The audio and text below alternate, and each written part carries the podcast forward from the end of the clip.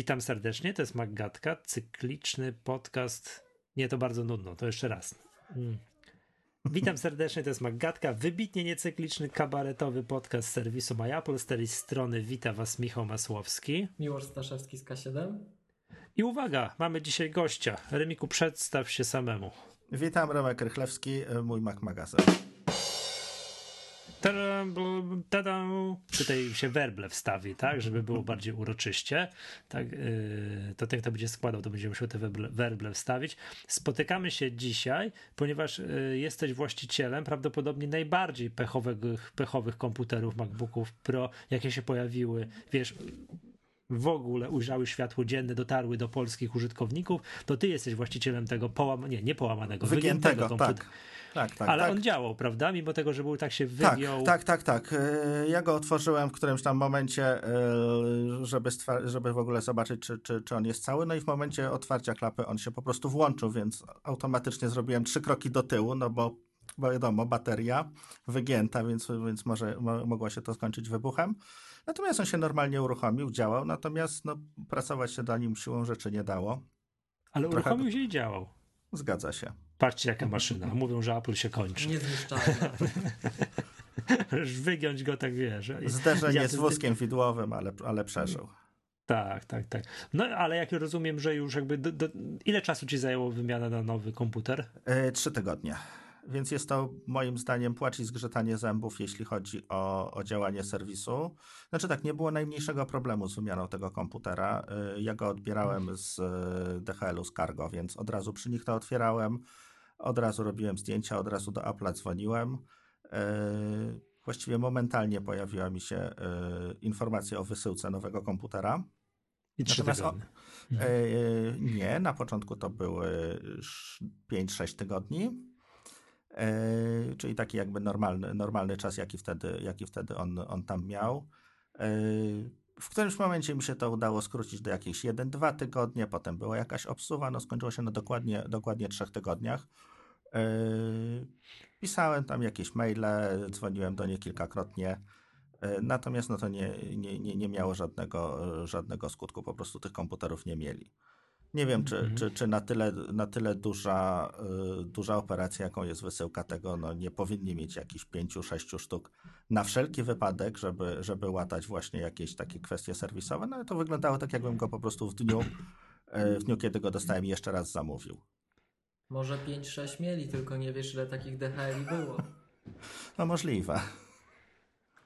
No dobra, y, ale jak już dostałeś ten swój kolejny komputer, to też chodzą tutaj po rynku, tak, po, po, po, po, po internecie, no, hiobowe wieści. Tak jakby po prostu on włączasz i modlisz się, żeby wytrzymał, wiesz, do obiadu.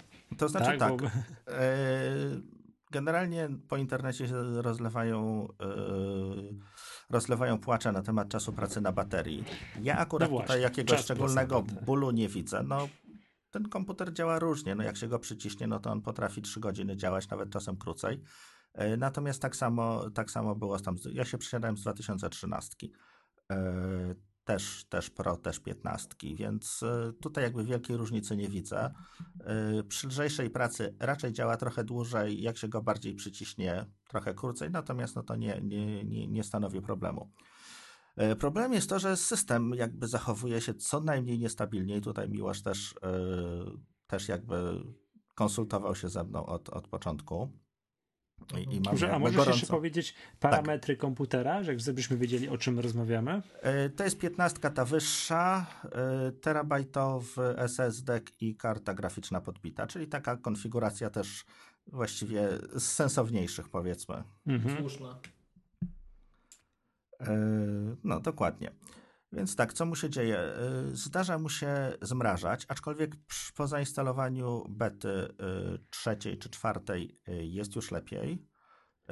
To, co się, to, co się nie zmieniło, to jest aplikacja mail, która przynajmniej u mnie i, i, i, nie wiem, czy, czy Miłość coś takiego zaobserwował, z tego co kojarzę, nie.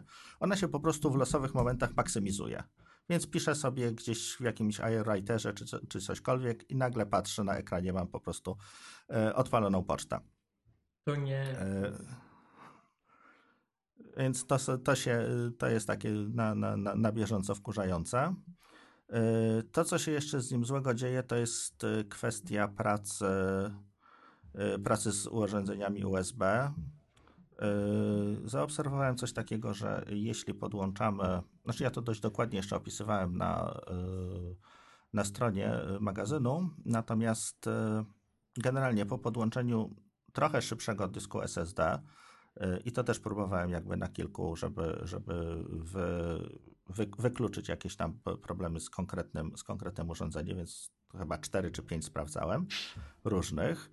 E, w momencie podłączenia e, kablem USB-C bezpośrednio do komputera e, działa ten dysk normalnie, transmisja jest dość szybka i stabilna. W momencie, jeżeli się podepnie przez przejściówkę jakąkolwiek inną, sprawdzałem Uniteka, sprawdzałem hmm, jeszcze jakąś taką, którą iSpot sprzedaje. Momencik, przepraszam za Ineg... Inegri, chyba tak to się nazywa, albo jakoś inaczej. Ale coś, coś, coś takiego, z nimi jest dobrze, natomiast jeżeli podłączy się y, kablem, użyje się przejściówki Apple'owej, obojętnie czy to będzie ta AV, która jest do HDMI, czy to będzie VGA, czy to będzie zwykła na USB-A i kabla później do dysku y, z, z, z tym USB-A, Y, zapis tak naprawdę nie działa. To znaczy widać, widać na, na podglądzie, że, że on po prostu się krztusi i, no i najczęściej, się, najczęściej się nie udaje tam nagrać, nie wiem, 10 megabajtów. Y, kończy, kończy się to po prostu odpięciem dysku. Mhm. Aha, dobra. Yy, dalej. Yy, pierwsze co pomyślałem, że no to mam kolejny nieszczęś, nieszczęśliwy jakby, jakby model, któremu, znaczy komputer, któremu coś dolega. Tak zwany Lemon. Yy, no ale przeszedłem się do... Dlaczego? Ice... dlaczego? Co to znaczy tak zwany Lemon? O co chodzi? Ja nie znam tego powiedzenia. E, z angielskiego. E, znaczy, wiesz co, coś, co jest dead or, dead or e, znowu po angielsku. Coś, co dead jest, tak, dokładnie. To, to znam. tak. dokładnie, coś, co po prostu przyjeżdża, przyjeżdża uszkodzone, natomiast wybrałem się do, do, do pobliskiego jakiegoś mojego iSpotu, spytałem się grzecznie obsługi, czy ja sobie mogę tutaj się pobawić i popodłączać sobie różne dyski, no i było dokładnie to samo. Y, do tego stopnia, że, y, że pani z obsługi, y, jakby nie wierząc, że, że mam oryginalne kable, rozpakowała jakiś swój i na jej kablu też się to zawiesiło. Sprawę zgłosiłem jakieś dwa tygodnie temu Apple'owi, że znaczy po prostu jako, jako, jako klasyczne zgłoszenie serwisowe. Mhm. Mm, jakieś logi ode mnie pozgrywali, parę razy podzwonili, natomiast Ostatnio przez tydzień, przez tydzień była cisza z ich strony. Miejmy nadzieję, że, że coś tam analizują. Drugim problemem, znaczy trzecim właściwie, czy czwartym, już trudno to policzyć, e, jest e, praca e, Thunderbolta. Mm, też w momencie, to ostatnio Miłoszowi wysyłałem dość właśnie testy we wszystkie, wszystkie możliwe strony. Jeżeli spinamy te dwa komputery, które mam, czyli 2013 i 2016, przy pomocy przejściówki Thunderbolt 3 do 2 i kabla Thunderbolt 2, e, w, żebym nie nakłamał, tak jak e, dysk w mm, dysk w komputerze 2016 ma jakieś 1950 MB na sekundę zapisu i 2260 odczytu. 2013 też, podłą- też jakby natywnie uruchomiona. To jest około 600, 685 MB zapis i 705 odczyt. Y, nie jest jeszcze źle, jeśli się je podłączy y, przez, y, jako po prostu jako kartę sieciową użyję. Bo w tym momencie, jeśli wysyła, jeżeli testujemy połączenie ze strony 2013 do 2016. To jest odpowiednio 805 MB zapis, ale odczyt już tylko 113, więc to już jest bardzo słabiutko. E, w drugą stronę ten sam e, to jest zapis 656 MB, odczyt 266. Robiłem jeszcze test taki, że zapuszczałem e, jakby zapis i odczyt w tym samym momencie w dwie strony. I on wychodzi w ten sposób, że jest około 500 e, zapis w obydwu przypadkach i odczyt 100 w jedną stronę, a w drugą w drugą, w drugą, w drugą, gdzie tam mam 260, więc to też jakby tragedii jeszcze nie ma. Tragedia się zaczyna przy Target Disk Mode. Yy, I już tego szukam. Yy, już tego szukam, dobrze. A który Więcej- komputer wtedy jest Target Disk Mode? Wiesz co, sprawdzałem w dwie strony. Mhm. Yy, Jeśli yy, uruchamiam normalnie 2016, a 2013 jest uruchomiony w Target Disk Mode, Mhm. to odczyty to jest odpowiednio 10 MB na sekundę zapis i 12 odczyt, czyli prędkość, uwaga, USB 1.0. Y, W Tak. drugą stronę jest znacznie lepiej, natomiast no to też nie jest nijak do tych obiecanych 40 megabitów, czy wydajności tego, tego jaki, jaki, i, jaki, jest to, y, jaki, jaki jest tam dysk y, włożony. Znaczy tutaj pamiętajmy, że 40 megabitów na pewno nie będzie i wąskim gardłem będzie Thunderbolt 2 bądź dysk po drugiej stronie, tak? Mhm. Ale no wyniki są zupełnie z innej skali zupełnie. Więc no brak słów. No, ja rozumiem, że to nie będzie Thunderbolt 3 40 megabitów, ale to ledwo znaczy, 100 ja też miło- megabitów jest. No, dokładnie. Ja też 40 miło, że też- gigabitów, przepraszam, bo nie wiem, czy to Tak, dokładnie powiedziałem, tak, tak, versus tak. 100 megabitów. 10 nawet. Znaczy nie 100, no masz rację, bo to No tam- w megabajty były. Dokładnie. E, też zauważyłem coś takiego, bo y, tam przy, zgrywałem y, mm, jakby ustawienia BIOSu, ustawienia wszystkich driverów z y, 10.12.2 y, przed, przed instalacją. No Ale i na co masz na przykład myśli? Czyli generowałeś profil, system profile. Profil systemowy, tak, dokładnie. Mhm. E, I taka ciekawostka, nie wiem, e, Miłosz, czy to potwierdzisz, e, w 10.12.2 e, w Thunderbolt przedstawia się prędkość 20 gigabitów. Tak, to nasz y, słuchacz y, zgłaszał, mówiliśmy o tym w magazynie, tak jest. Mhm. Mhm. E, Ale już przy, dzies- e, przy, przy update'cie e, do trz- trzeciej bety e, ona już się zgłasza jako 40. Więc tutaj jest jakby poprawili, natomiast robiłem te testy również, znaczy tak, na tym MacBooku 2013 mam e, 10.12.2, bety tam nie instalowałem, bo e, jakby przynajmniej słusznie. warto by mieć Mhm. jeden komputer, któremu można zaufać. Mhm. Też Znaczy bardzo tutaj- duża... Mhm, mów, No, mów. mów, mów. E, przepraszam, to ja się, to ja może ja zadam pytanie, tak, bo ja tutaj przysnąłem, ale może żeby gdzieś słuchacze też, też zrozumieli, tak, a nie tylko Miłosz. Czy to wszystko tutaj, co zadałeś, co zrobiłeś ten taki dłuższy wywód, oznacza, to było nieprzychylne dla tego komputera, prawda? Raczej widzę, że tutaj tak ze zrezygnowaniem mówiłeś, że oj, tu niedobrze, tam niedobrze, tu za wolno, a tu podpięcie czegoś w jakimś tam czymś to już w ogóle wolno. Tak? Ja dobrze to wszystko, dobrze to rozumiem? Dobrze, tak, dobrze. Znaczy, E- e- entuzjazm przez ciebie nie przemawiał. Znaczy wiesz co, wygląda mi to na to, y, jakby mam jakie takie doświadczenie z Macami, y, troszeczkę większe z PC-tami. Y, To wygląda na problemy z transmisją na szynie. Czyli jeśli mamy mm, fantastyczne, fantastyczne złącze USB-C, y, które przenosi nam, jak, jak, jak wiemy, trzy protokoły, czyli mamy USB 3.1, generacja druga, Thunderbolt trzeci i DisplayPort. To, to No jest do- złącze Thunderbolt, przepraszam.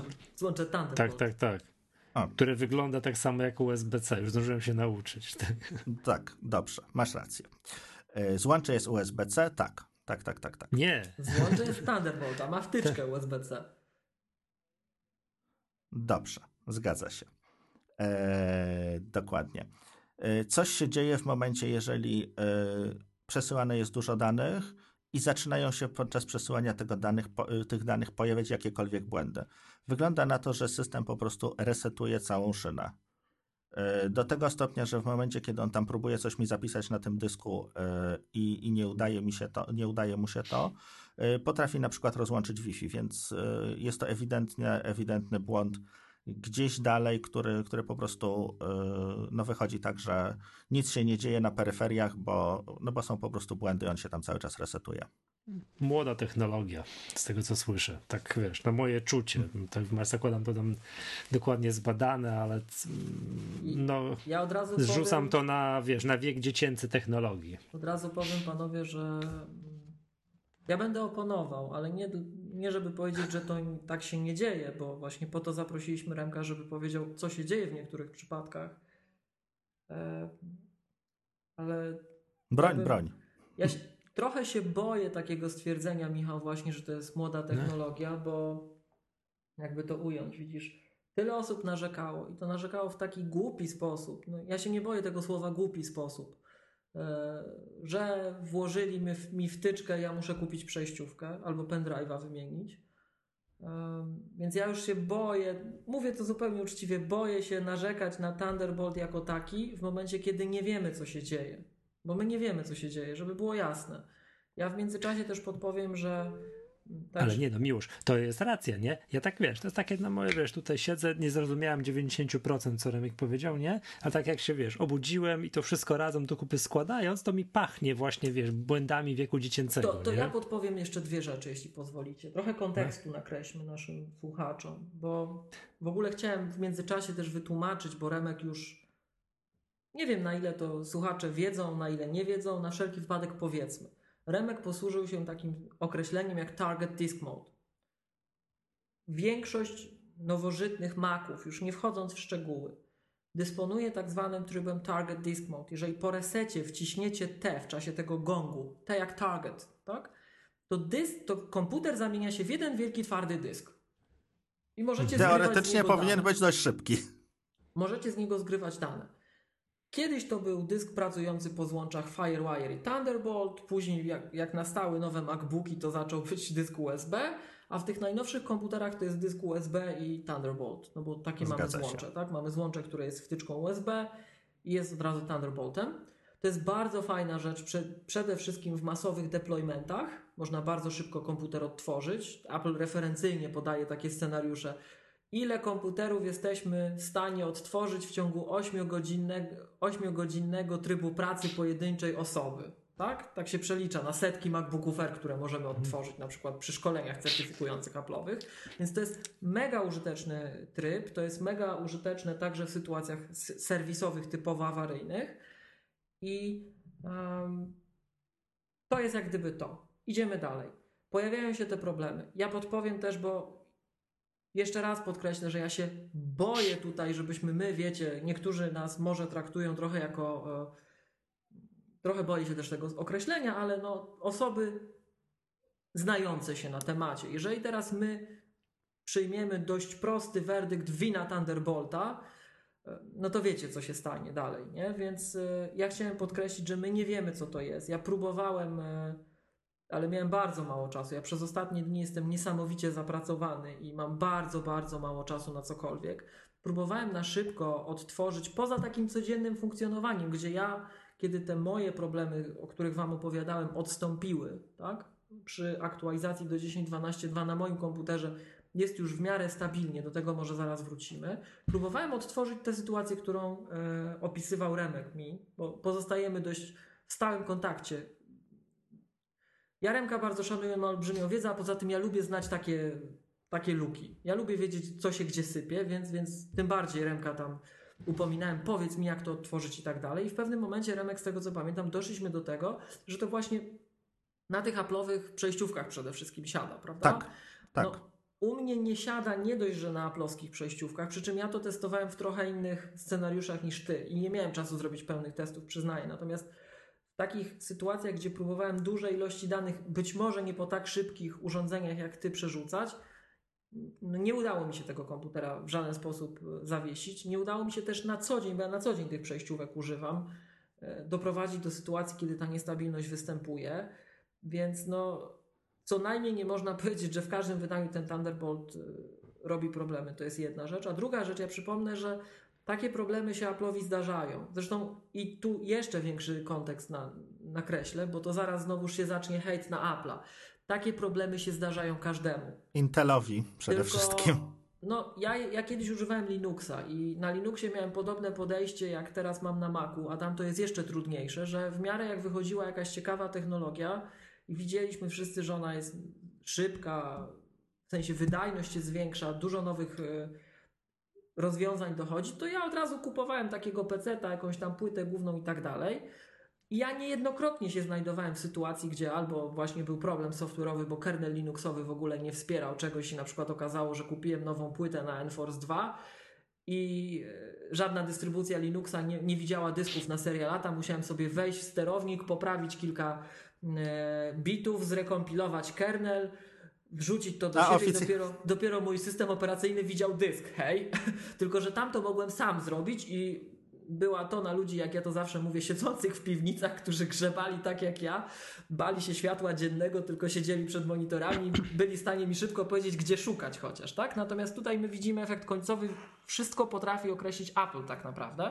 Natomiast jeszcze wracając na nasze podwórko, więc jeszcze raz podkreślę, takie rzeczy się zdarzają nie tylko w Apple'owym świecie i uwierzcie mi, jako komuś, kto przeżył na Linuxie ładnych kilka lat, ja jestem szczęśliwy, że ja przyszedłem na takie Apple'owe podwórko i tu czasem się taka katastrofa zdarza, ale w końcu to łatają.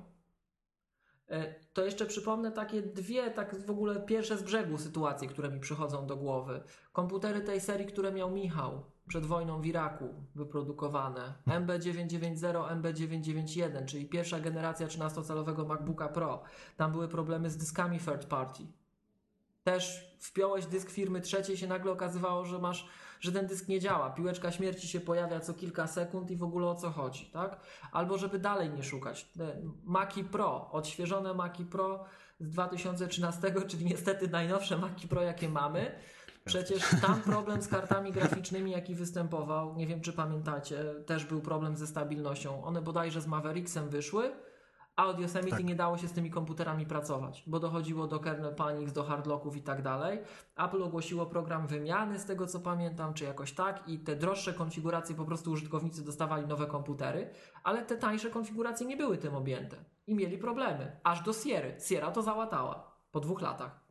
Wiem, że dla niektórych to może być skandal. Z tego co wiem, osoby, które pracowały z takimi komputerami w niższych konfiguracjach, po prostu się nauczyły używać tak, żeby się nie zawieszało. Co jest, co jest tragedią, żeby było jasne, ale pokazuje, że takie rzeczy się zdarzają. Em, tutaj akurat, w sytuacji, kiedy przerzucamy duże ilości danych, to uwierzcie mi naprawdę, to nie musi być Thunderbolt. Tam może być bardzo dużo różnych punktów zacięcia. No, HFS jednowątkowy.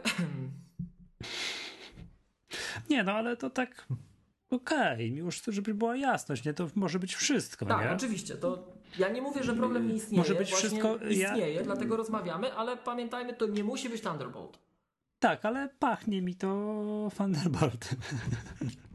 Znaczy tak, Miłoszu, jeszcze, jeszcze tak. y, Ja robiłem jakby testy na y, różnych konfiguracjach i rzeczywiście, jeżeli podpinamy dysk, y, którego transmisja jest powiedzmy do 100 MB na sekundę, Mhm. problemów nie ma. Problemy się zaczynają jak jest 150, 300, 600 albo bo, nie daj Boże Boże, okej. 900, Mhm. y, więc tutaj się, To tutaj się coś się, y, tutaj się coś dzieje złego. Mhm. E, To mi przypomina, e, jeśli, jeśli nie zanudzę słuchaczy, to, to jakąś taką historyjką ze świata pecetów.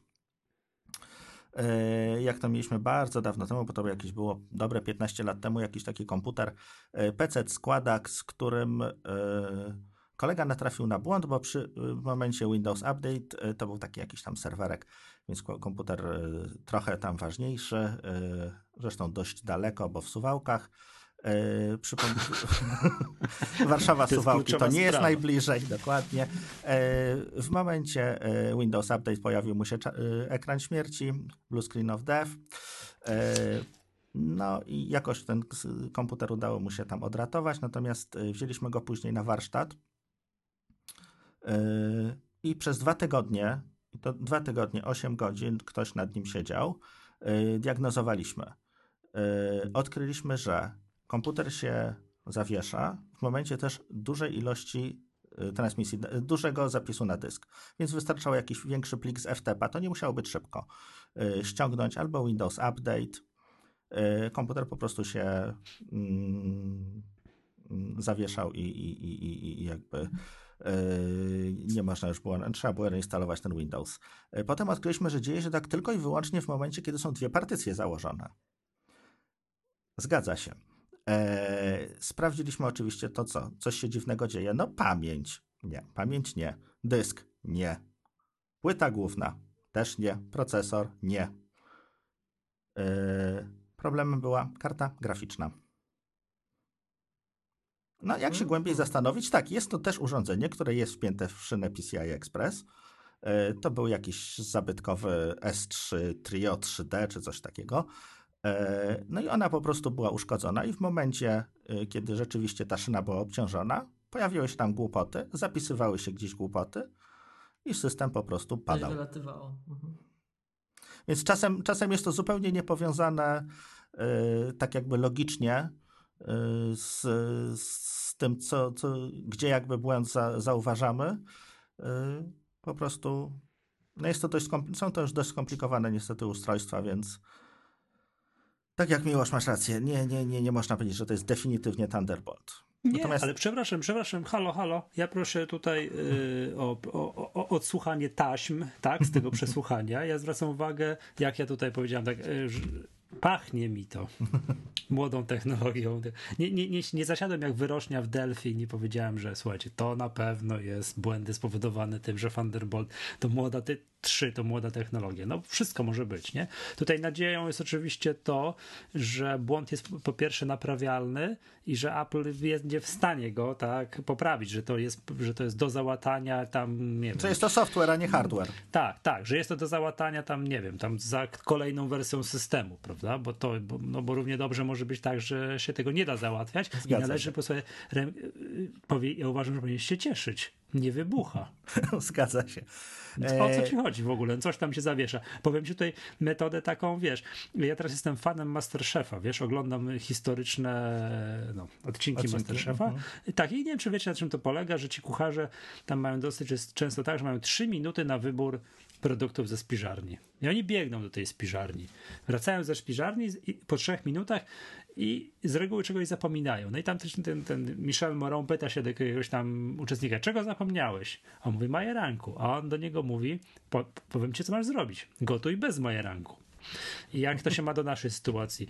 Wiesz, a ci się, kiedy używasz szybkich dysków. Wiesz, co ci teraz powiem? Nie używaj. Używaj, wol, używaj wolniejszych dysków. Tak też robię. Nie wybucha? O co ci chodzi? No, powiem wam, że rzeczywiście coś się zmienia na w zakresie obsługi Thunderbolta, bo chociażby to, co Remek powiedziałeś, że nie zauważyłem, że on się inaczej zgłasza, ale to na becie, tak? Na becie, tak. No i okay. wersja firmware'u bardzo mocno podskoczyła, bo tam był chyba w wersji yy, zaraz podejrzę to w wersji chyba 12, 14, 13, a teraz jest w wersji 15, jeszcze tam z jakimś coś po przecinku, mhm. więc więc tam się sporo. Y, beta trzecia to zmieniła, beta czwarta y, jakby zostawiła to bez zmian. Okej, okay, okej. Okay. Tam już w becie czwartej wyraźnie tą baterię szlifowali, to co Consumer Reports wykryło. To ja mam jeszcze, ja mam jeszcze przepraszam panowie, a wy się orientujecie, a oni zmusili Consumer Reports do tego, żeby oni zmienili sposób testowania, czy naprawili i dostosowywali, yy, dostos dostosowali yy, software do sposobu testowania Consumer Reports? To znaczy, to ile dobrze kojarzę, tam był y, Consumer Reports wyłączał cache w przeglądarce. Tak, mhm. tak. Y, I tam się pojawiał jakiś. No? Dokładnie, tam się pojawiał jakiś taki proces, który y, Mm, po prostu głupiał w momencie, kiedy, kiedy cache jest, jest wyłączony i, i zaczął, zaczynał utylizować procesor. Z tego co ja tego, pamiętam, co... to tam był bug. Po pierwsze był bug tak. jakiś w Safari, a po drugie był yy... no było to wyłączenie cache'a, które nie odzwierciedlało realnych warunków użytkowania, natomiast odpowiedź Apple'a też była taka, powiedziałbym, troszkę zachowawcza, bo oni się po prostu skupili na tym, że wy testujecie to niewłaściwie, użytkujecie to w sposób, który to nie odzwierciedla warunków użytkowania, ale myśmy już o tym mówili, że to nie jest nieuczciwe podejście, no bo przepraszam bardzo, tak? To, to o to chodzi. Zresztą zobaczcie, Consumer Reports ma takie E, Może dyskusyjna była publikacja tego. No Dokładnie bo, hello, o to chodzi, że y, Consumer Jeśli- Reports ma podejście takie, jakby to powiedzieć, ma pewną, cieszy się pewną estymą i ludzie polegają na ich ocenach, tak? Więc zobaczcie, co się dzieje. My, my możemy, Consumer Reports może się uczyć tutaj z Maggatki w tej chwili, tak? E, Brać z nas przykład. E, Mamy problem, mamy e, obiektywnie występujący problem. Zapraszamy Remka, nie ukrywamy tego. Zapraszamy Remka, Remek, słuchaj, opowiedz nam, co się dzieje. I wyraźnie podkreślamy, ja, ja jeszcze bardziej, że nie wiadomo w ogóle, gdzie jest ten problem. Podkreślamy, że coś jest nie tak. e, I na razie nie udało nam się tego określić. Tutaj w ogóle taki może mały apel do słuchaczy, bo e, tak jak ja już to chyba sygnalizowałem w jednym z poprzednich odcinków, ja jestem generalnie bardzo pozytywnie zaskoczony tym, w jaki sposób przebiega dialog między nami. I, I to może się skończyć tak, Remek, że po prostu zgłoszą się do nas słuchacze, którzy nie dość, że potwierdzą, że to jest, to słuchaj, może się okazać, że ktoś jest bardziej spostrzegawczy niż my i zauważył, co w ogóle wiesz, co trzeba zrobić, żeby na przykład problem zmitygować, albo może się okazać, że otrzemy się o sytuację, o której czasem się słyszy, jak występują tego rodzaju e, kłopoty. Na zasadzie zgłosiłem problem Apple Care, otrzymałem numer zgłoszenia X. To mówi osoba A. Osoba, osoba B później się wypowiada. Ja też zgłosiłem problem e, Apple Care, otrzymałem numer zgłoszenia Y. Twierdzą, że nigdy wcześniej o tym nie słyszeli. Więc może Znaczy, czasem... no u mnie tak było.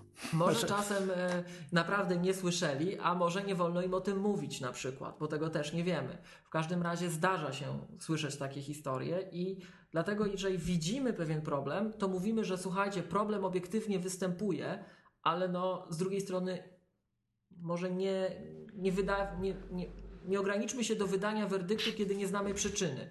A Consumer Reports zrobiło coś takiego, że widząc, że te wyniki baterii były strasznie rozchwiane, bo raz dostali 3 godziny, kiedy indziej dostali 16 godzin, kiedy No, no, robili no. dokładnie to samo, więc było widać, że coś jest nie tak, to zamiast dokonać śledztwa, o co tu chodzi, to po prostu Coś, co ty byś przywalili, przywalili ocenę, tak? No, co my byśmy Remek zrobili, dlatego robimy trochę zakres, poszerzamy zakres naszego śledztwa, bo mm, tak jak mówiłem, ja ostatnio mam niesamowicie ciężki czas, jeśli chodzi o, o, o po prostu o, o, o momenty na dokonywanie podobnych testów. Ale ja nie odpuszczam tematu. Ja bym bardzo chciał to zobaczyć u siebie i, i może uda się coś yy, podpowiedzieć albo razem podiagnozować, bo no, to są ciekawe przypadki. To ja mam jeszcze tylko, y, to ja mam jeszcze tylko y, jakby apel do słuchaczy. Przepraszam, przepraszam, przepraszam, zanim mieliśmy ten Apple, to zadam jeszcze raz pytanie. Apple poprawiło tego buga i Consumer Reports przy identycznym, przy niezmienionych swoich parametrach z tym wyłączonym cache'em zaczęło im działać, czy też, Tak. Po, czy też po, powiedz- y, poprosili, Apple poprosiło Consumer Reports i powiedzieli używajcie tego tak, jak używają użytkownicy tego Safari. Nie, y, z tego co kojarzę, to z wyłączonym cachem po nowych testach y, mieli y, chyba nawet dłuższe niż Apple podawało Czyli, czasy pracy na bateriach. czyli tak. Apple poprawiło buga. Okej, dzięki. Dokładnie Mhm, Dobra. E, A jeśli będziecie testować, bardzo Was zachęcam. Znaczy, ja to potwierdziłem na swoim komputerze wielokrotnie i na trzech komputerach w iSpocie we wszystkich możliwych konfiguracjach, czyli MacBook 13 Escape, MacBook 13 Touch Bar i MacBook 15.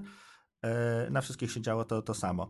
Natomiast e, ważna sprawa, z racji tego, że Apple'owy system plików mm, no nie jest szczególnie niezawodny, tak to ujmijmy. Grzeczny byłeś. E, Zróbcie kopię. Zróbcie kopię. Jeżeli będziecie coś próbować, to y, miejcie kopię tego dysku, na którym robicie, y, robicie testy, bo y, niestety wasze dane nie są tam w 100% bezpieczne. Y, ja do, używ- y, do, do używania, znaczy wróć, ja do testów używałem y, coś, co się nazywa IA System Test Lite. Jest to dostępne w App Store. Y, Jest to program y, po prostu, który zapisuje y, ja, można tam wybrać od pół do 16 gigabajtów i potem je odczytuje. Robi z tego całkiem przyjemne wykresy, coś tak jak kiedyś było Blackmagic y, Disk Speed Disk Test czy coś takiego, natomiast ten ma troszeczkę więcej wykresików. Mhm. Okej, to w opisie do odcinka dołączymy link do, do App Store, żebyście mogli to sobie ewentualnie pobrać. Ale również, y, w, również zwykłe kopiowanie przez Findera y, ma identyczne, identyczne właśnie. Bo o to miałem pytać. Czyli Finder dokładnie to samo. dokładnie tak. A swoją drogą, gdyby się okazało, że to jest HFS-u wina, to powiem ci w ostatniej chwili ten APFS, w ostatniej chwili. A kiedy to się ma zmienić? E, z nadejściem 10.13. Ale oficjalnie, czy... Tak. Tej chwili deweloperzy już mają dostęp do bety Mhm. APFS i z 10.13 ma wejść. No to między nami mówiąc, słuchajcie, podobna sytuacja. mm, Ja ostatnio już kiedyś tak, jakby to ładnie powiedzieć, em, zwracałem uwagę na to, że backupy Time Machine są realizowane delikatnie. Ja mam taką prywatnie teorię, że widząc jak w tej chwili jest realizowana migracja, jak ktoś przesiada się z iPhoto na zdjęcia i tam też się hardlinki wykorzystuje, Zgadza się. ja mam taką teorię, że zdjęcia są napisane już pod APFS-a i zanim on nie wejdzie, to ja prywatnie się boję. To tak podpowiadam. Więc widać, że już coraz więcej rzeczy jest jak gdyby robione z myślą APFS, tak? Ale czego się, czego się Miłosz boisz, że co? Że gdybym, załóżmy, gdybym był taką osobą, która ma powiedzmy, no słuchajcie, ten iPhone to trochę gościł, powiedzmy, no nie wiem, 8 lat życia, rodziny, dzieci, pierwsze tam kroki, pierwsze, pierwsze słowa tata albo coś takiego i to wszystko na zdjęciach i filmikach przechowywanych w iPhoto, to bałbym się przechodzić na zdjęcia i polegać na tym mechanizmie migracyjnym, który przenosi dane. Bo on korzysta z tak zwanej technologii hardlink i widziałem sytuacje, na, w których ludzie się na tym przejechali. To prawda nie były typowe takie najczęstsze scenariusze, ale mam taką prywatną teorię, że to już jest zrobione. Ten software już jest tak jak Michał w naszym wideo, które jeszcze nie zostało opublikowane, tak jak ten monitor jest na komputery z przyszłości, to zdjęcia już są na file system z przyszłości. I być może Apple jest świadome tego, to, to nie wiemy, ale no, H, HFS nie przystaje jakkolwiek architektonicznie do nawet 2010 roku, a jesteśmy już w Zgadza się. 2017. No cały Time Machine działa tak, umówmy się, y, czasem na słowo hodoru. Tak, Y, tak. dość, dość częste są momenty, jeśli mamy, y, jeżeli używamy time capsule laptopa i no i jakby nie jesteśmy w stanie za każdym razem wyczekać, aż on skończy ten backup. Czasem się ten komputer wyłącza y, w momencie, w momencie tego backupu. U mnie średnio pół roku wytrzymuje przed y, y, Sparse Bundle przed, y, przed uszkodzeniem. To nie jest dobra rekomendacja. Jeszcze a propos update'ów, czekajcie, a propos update'ów dużych programów, to nie wiem, czy widzieliście, wczoraj był duży update Logica i GarageBanda na iOS. Mhm. Nawet był jakiś news y, y, powstał, znaczy tutaj mm, no, był wysłany jakby wiesz, informacja przez Apple, ale dalej nie ma obsługi podcastów. Dalej GarageBand, ten najnowszy jest bez obsługi podcastów. Jak ktoś chce sobie, wiesz, no, normalnie edytować podcasty, to musi korzystać z poprzedniego GarageBanda.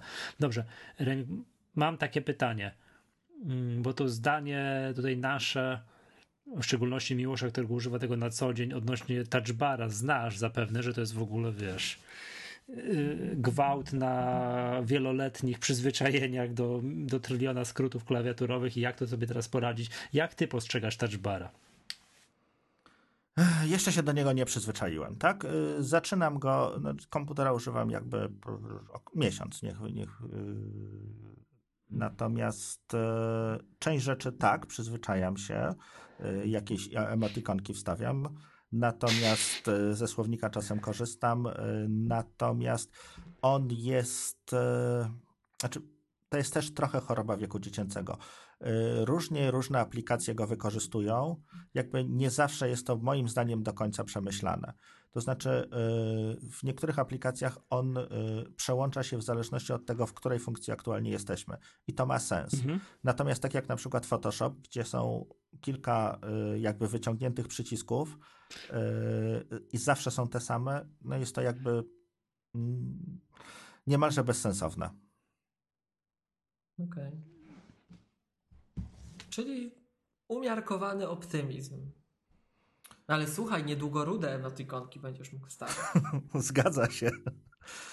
E, Znaczy, wiecie co, e, podejrzewam, że e, tak czy inaczej to ten touch bar trafi również do klawiatur zewnętrznych. Jak to zostanie rozwiązane, nie wiem, bo tam jakby trzeba ten ekran w jakiś tam sposób przesłać. No, przez Bluetooth trochę będzie słabo.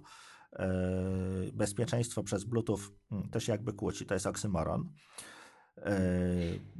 Y, nie występuje w tym protokole bezpieczeństwo. Natomiast prędzej czy później to jakby znając Apple trafi również do innych rozwiązań. No i liczę na to, że również bardziej przemyślane wsparcie y, się pojawi. No, tutaj bezpośrednią analogią jest zegarek, który y, no tak naprawdę przemyślany interfejs ma w wersji trzeciej software'u. No, mhm. ja wiecie, tak już oczyma wyobraźni, bo ostatnio o jakichś nowych konceptach Maca Pro się mówi. Jakbyśmy tak mieli touch bara na tym cylindrze, słuchajcie, taki curved, zakrzywiony, jak te nowe duże wyświetlacze. To by była innowacja. Jak? Na czym? Co? Tak, czekaj, czekaj, bo nie taki, widziałem. Taki zakrzywiony touchbar na, na Macu Pro, słuchaj. Na obudowie? Tak. No nie trzeba będzie bezprzewodowo prze, no. prze, przesyłać, nie? Mhm, dobrze. I słuchajcie, bo wiecie, jak wyświetlacie na touchbarze content, to w momencie, szczególnie jak macie włączone to takie menu po prawej stronie, to ten content można przewijać palcem. A wtedy można by było obracać tego Maca Pro. Wszystko jest spójne. No dobrze.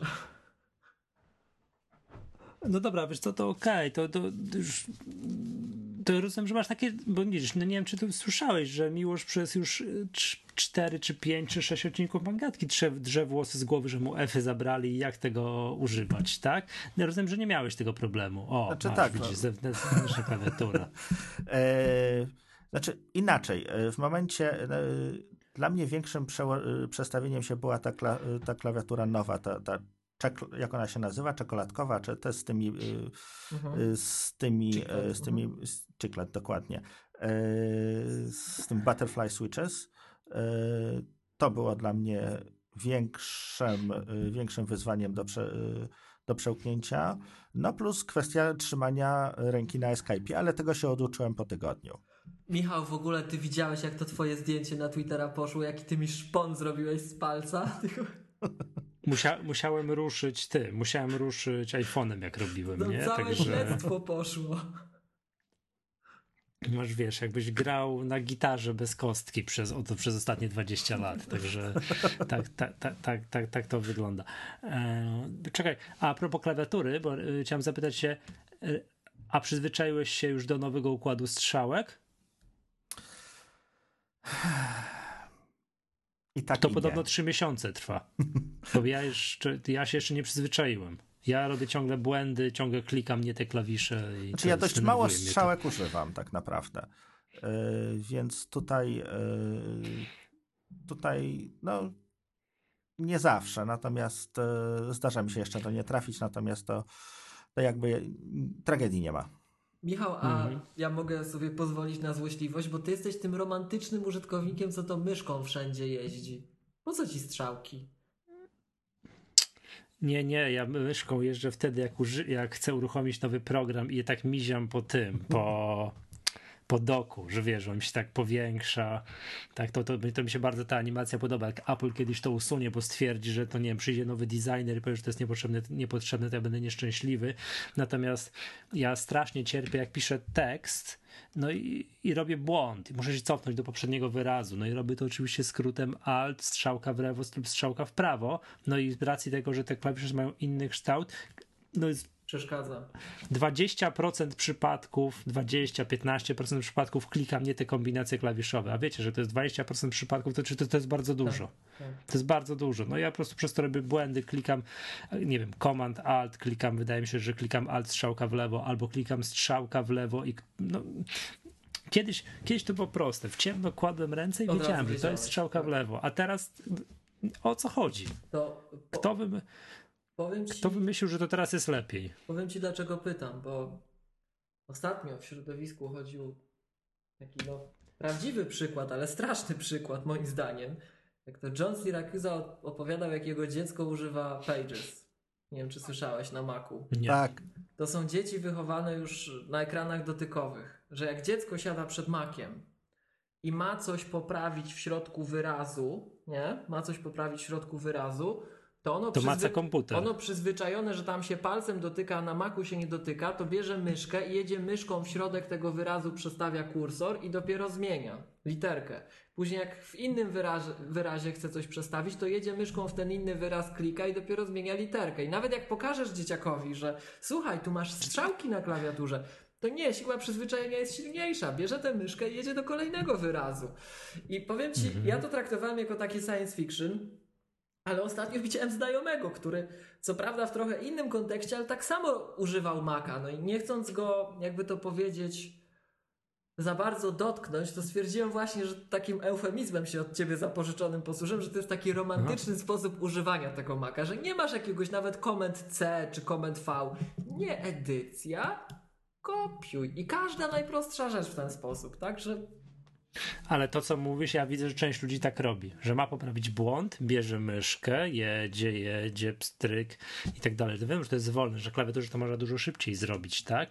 No ale mm, no jest jakby, wiesz, każdy ma swoje przyzwyczajenie, prawda? Że no, my jesteśmy przyzwy- przyzwyczajeni do tego, że mm, No klawiatura Im jest mniej- szybsza. tak, że generalnie im mniej odrywania rąk od klawiatury w kierunku czy to gładzika, czy to myszki, tym lepiej, że zawsze na klawiaturze jesteś w stanie zrobić no, wiele, wiele, wiele, wiele rzeczy szybciej. No nie chyba, że tam pracujesz z jakimiś programami graficznymi, musisz coś namalować, no, ale to, to jest zupełnie inna sprawa. Ale mówię na przykład, na przykład, o, na przykład o pisaniu tekstu, prawda? No i ja no nie wiem. No większość czasu piszę, staram się, staram się pisać i wychodzi mi to i na tej nowej klawiaturze, klawiaturze przyzwyczaiłem się, piszę już bezwzrokowo, no ale to ile błędów popełniam przy przestawianiu kursora za pomocą skrótów alt strzałka w lewo, alt strzałka w prawo, no to jest katastrofa, prawda? To, to, to się, to nie ukrywam, strasznie się mylę. A jeszcze mam takie pytanie, a, no bo właśnie a propos tego pisania bezwzrokowego, jak ja wszystko staram się bezwzrokowo, piszę, piszę, no może tak wszystko to nie, tu se zerkam, ale raczej im dłużej pracuję na tym klawiaturze, czym coraz więcej czasu twierdzę, że, pra- że pracuję bezprzewodowo. A jak to się ma do touchbara? No bo ja sobie jaśniej, ciemniej robię i nie patrzę na klawiaturę, czy że ja robię jaśniej i no to ciemniej. Nie, to już trzeba patrzeć.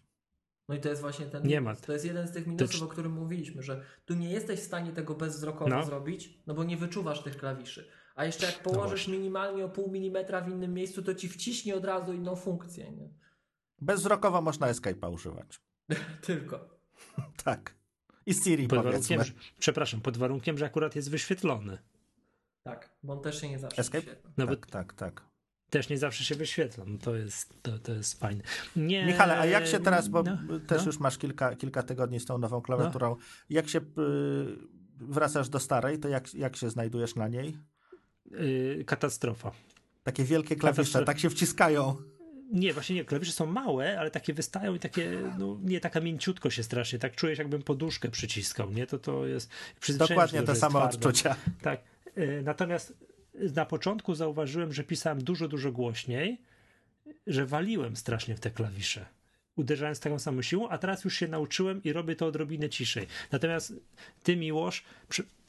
nie wiem jakiego znaczenia ma nasz podcast, ale użyję słowa brutalnie. No napierdalasz w te klawisze tak, że to się w głowie nie mieści. Ty jak coś piszesz, no to przecież jakbyś na przykład, ja się śmieję, jakbyś jechał pociągiem, to by się dzieci budziły w okolicznych wioskach. No, Wiesz o co? to jest, to jest Wiesz, prawdziwa stra- historia, strasznie słuchajcie. głośno. To jest byłem- pasja. Jak byłem w liceum... Ale to ty, ty, ty, zawsze tak robiłeś? Tak, jak byłem- zawsze to jest niesamowite, jak jak, byłem jak, ty, liceum- jak ty walisz w klawisze. Jak byłem w liceum, to śmiano się ze mnie, że już wchodząc na piętro, ludzie No. wiedzieli, że jestem w sali informatycznej, Czemu? bo było słychać na korytarzu. Ale, ale jak, że co, że sapałeś czy o co? Że tak na korytarzu uderzałem w coś klawisze. Jak już, Aha, że ja już... już byłem w sali, klikałem, to już ludzie wchodząc na piętro słyszeli. Ja się wychowałem na C64, słuchajcie. Tam były takie mechaniczne switche, duże klawisze i tam trzeba było dużo tam ostro pisać.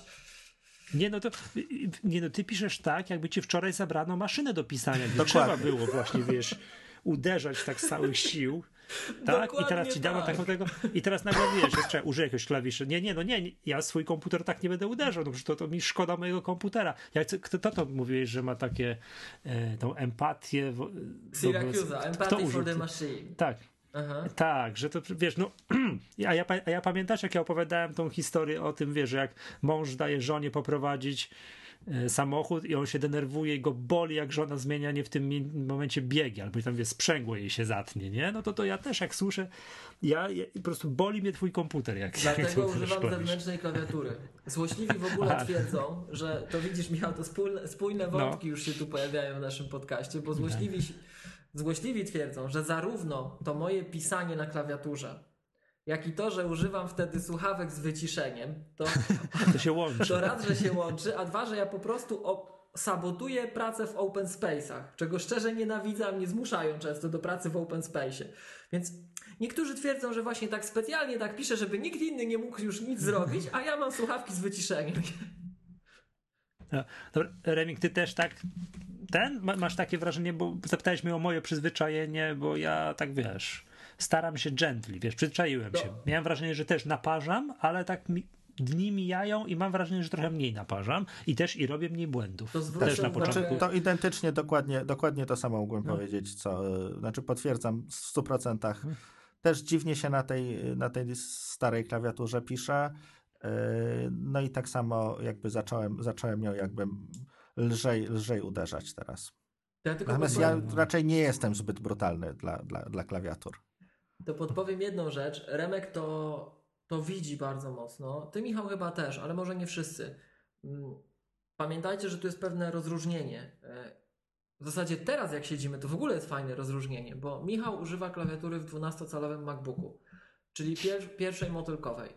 Remek używa klawiatury w MacBooku Pro, czyli drugiej motylkowej. Czyli drugiej motylkowej, tak. I między nimi różnica wygląda tak, że e, ta motylkowa druga, nowsza z MacBooka Pro jest troszeczkę delikatniejsza niż ta, której używa Michał, ale jest za to znacznie głośniejsza.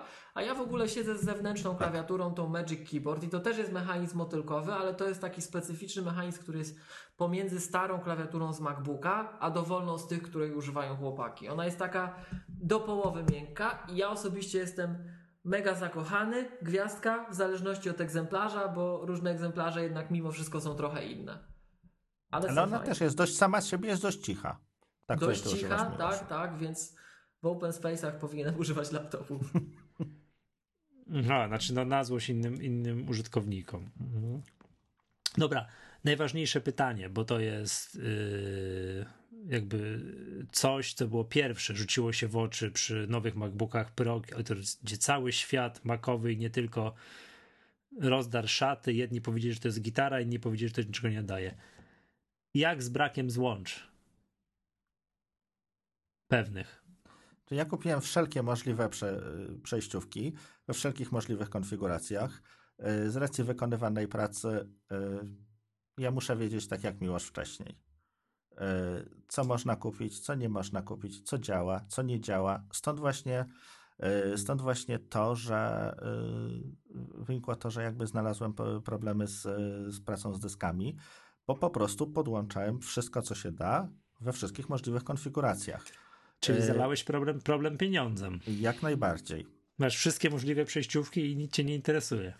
E, zgadza się. E, wiesz co, jest to problem wieku dziecięcego, jeśli chodzi o technologię w tym momencie. No, to samo. Mówi, przepraszam, mówiłem to 40 minut temu, to, to, to już mnie zburczaliście mnie. Może to Wiesz, wiecie co, no 20 lat te, 20, 15 lat temu y, przyszło USB. Mm, też były klawiatury, mhm. miały... Y, Trochę wcześniej chyba, czy nie? Dwa, czy 20 bardziej? Bardziej 20. Czy mamy 2017? Tak, to 9798 ten standard tam ustalali. No. Tak, dokładnie. Mhm. Y, no to też mieliśmy RS-y, mieliśmy Centronix, mieliśmy PS2 złącza. Mieliśmy Amigowe RGB 23-pinowe. Zgadza się. Drukarkę przez LPT1 podłączaliśmy. Tak jest. E, no i też na początku było, co to też e, chyba Mac był pierwszym komputerem, który, który nie posiadał tych złącz, tylko posiadał złącze USB. E, nie posiadał stacji, dokładnie, nie posiadał stacji dyskietek. E, też był czas, czas na przejściówki z aplowskiego ADB2. E, to jest rok, dwa. Podejrzewam, że może jeśli chodzi o, o USB, które, które jednak, no, tak, jak, tak jak mnie poprawiliście, no mamy już dość długo w tej samej wersji jako to, tej samej mechanicznie, tak? Czyli Zobaczcie, ile typu A. osób się urodziło pełnoletnich, które nie pamiętają świata przed USB. Zgadza się. Natomiast y, są fajne pendrive'y, które mają obydwa złącza. Y, szczerze mówiąc, ja już bym wolał, żeby, znaczy teraz bardziej by mi odpowiadał kabel odwrotnie, czyli żeby y, z złącz, żeby, żeby była przejściówka, y, która umożliwia kabel USB-C wpięcie do USB-A. Ja już mam wszystkie kable koszerne USB, USB-C i teraz problem może być, jeżeli W będę to musiał w, w drugą stronę, zgadza się. To jak ktoś ci, przy, jak ktoś ci przyniesie zwykłego pendrive'a, czy zwykłego, tego, no Nie, tradycyjnego. to z sobie poradzę. zwykłym, Natomiast jeżeli ja swój dysk No. będę chciał do kogoś innego podpiąć, to nie mam do tego kabla. Znaczy, za chwilę nie Mhm. będę miał. Nie, wiecie kiedy się upowszechni? Ja tak właśnie wymyśliłem, jak teraz sobie słuchałem, jak y, świat Windowsowy. Komputery na Windowsie zaczną być masowo produkowane z USB-C, a i bez USB tego poprzedniego, USB 2.0. To trochę To, to, to, to wtedy, bo tak, bo dopóki będzie tak, że tamte komputery, te na Windowsie, zawsze będą produkowane tak trochę no, dwoiście, że będzie, będą i złącza USB-C, tudzież w szybszych komputerach, bardziej topowych konfiguracjach już z Thunderboltem i obok będzie jednak jeszcze chociaż jedno zostawione USB, to użytkownicy, wiecie, no jest stare USB, jest, to bardzo dobrze. Trzeba ich zmusić, wiecie o co chodzi. To, to, to masz rację, mi już może trochę wody jeszcze upłynąć, zanim, zanim tak będzie, bo póki co mam wrażenie, że tylko te topowe komputery z Windowsem, te takie te drogie konfiguracje dostają Thunderbolty lub USB-C, a tak cała reszta jest dalej produkowana na, na, na takim tandemie stare USB i HDMI. Jeszcze Zgadza to, się. to, to tak jest. Mnie jest smutno, ja się już nie odzywam. Czemu? Ja mam ten problem co Remek. Czym- Zresztą widziałeś, Michał. Same nowe złącza i co ja Aha. mam z tym zrobić? No to idzie, idzie, idzie z tym jakoś żyć. Nie, ja powiem wam tak, yy, już chwilę używam tego komputera. Raz jeden miałem taką sytuację, że ktoś do mnie przysz, przybiegł i powiedział tam, że poprosi mnie szybko, szybko ten plik na pendrive'ie. Ja tak, no ale jak, że tu przepraszam, nie? Co ja mam teraz zrobić? No i miałem tę przejściówkę z sobą, jakbym nie miał, to miałbym problem. No i to było przez, no mówię, przez ten okres kilku miesięcy, co już, nie wiem, ile, ile, ile już używam tego komputera? Dwa miesiące? Jakoś tak Chyba będzie Mhm. tak, to raz mi się zdarzyło. Kompletnie nie odczuwam tego, że ten komputer ma jedno złącze ja cierpię, bo nie mam czego podłączyć, tak? Przesiadłem się na stałe na myszkę bezprzewodową i, i żyję z tym. Jakoś moja myszka za 60 zł, nie wiem, gdzieś tu się wala, prawda? Także to jest, to, to, to, to nie mamy i koniec. A z nie? ciekawości Używam, Apple'owa myszka? powrócił, Używasz tak, Apple'owej? tak, tak. Apple. Tak, używam Apple'owej. E, Ale tylko wtedy, kiedy muszę coś tam, nie wiem, no w Pixelmatorze coś tam malować. Tylko wtedy. A tak to się przy, przy, przyzwyczaiłem ponownie do używania, używania touchpada. Nie miałem absolutnie żadnych czegoś takiego, że podziwiam ludzi. Ja widzę, że moi koledzy używają na jakichś wiesz, starych komputerach, jakichś ThinkPadach, używają gładzika, który tam jest wielkości półtora znaczka pocztowego i oni, i oni są w stanie używać komputera z gładzikiem, o który jest o tej wielkości, tak? Tutaj wiecie, jak, jak dwie pięciozłotówki obok siebie położone, tak? To się trzeba nawachlować. Nie, to straszne jest. Jak tam przywiem, wiesz, no to w ogóle nie wiem o co chodzi, jak oni mogą tego używać. Nie, to jednak te duże gładziki, jak ktoś w takiej pracy z- jednak są bardzo. e, Bardzo wygodne. E, Dobra, nie, e, powiedz, czy jeszcze chciałbyś coś o tym komputerze dodać? Oprócz tego, że, mu, że drodzy użytkownicy, nie nastawiajcie się, że podepniecie sobie ultra szybkie dyski twarde. Będziecie musieli jeszcze pożyć z wolniejszymi i tam nie wiem. E, Znaczy przy, tak, przy e, 10, żeby nie była wiem, jasność, 13, tak? Ten problem zostanie rozwiązany. Nie bardzo, tak, żeby była jasność, e, nie wymieniłbym w tym momencie, jeżeli miałbym możliwość e, wymiany tego na komputer z e, poprzedni model 2015, to bym tego nie zrobił. Mimo tych, e, mimo tych problemów, które się, które się z nim pojawiają. E, No, coś bo jak- optymistycznego tu padło. Dlaczego? Ekran. Ekran. Ekran. Ekran jest bardzo fajny, no i kwestia złączy też jakby już zainwestowałem te y, parę złotych we wszelkiego rodzaju kabelki, przejściówki i jakby mm, już, już idzie nowe, w tym nowym, w tym nowym już chcę zostać. Y, Natomiast jeżeli ktoś by się mnie zapytał, czy ten komputer w tym momencie warto kupić, Czekajcie nie. chwileczkę, patrzcie, patrzcie, bo tutaj przyszedł kolega. Chodźcie, pokażę. Co chcesz, synek? Piciu. Panowie, czekajcie, to zróbmy to przerwę, ja muszę iść tutaj nalać synowi ten, ale nie wyłączajmy Dobra. nagrywania, bo się wszystko roz, roztegesuje, idę, muszę nalać mu piciu. Moment. Jasne.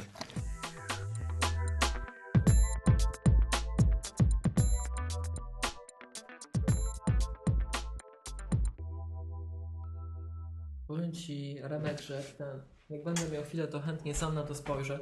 Dzisiaj przegrywaliśmy SSD na SSD z kompa z 2011 roku. Po Thunderbolcie pierwszym. Nie umarł. O czym gadacie? To nie będziemy tego wycinać, tylko pójdziemy, nie, tak głupoty wiecie. jakieś. Tak? Głupoty? Głupotę, Dobra. Ale ty mówiłeś, Remik, o tym, o Dobra, to o ja powtórzę, powtórzę tak, że tak żebyś miał mniej więcej, mm, może się Dobra. to uda złapać.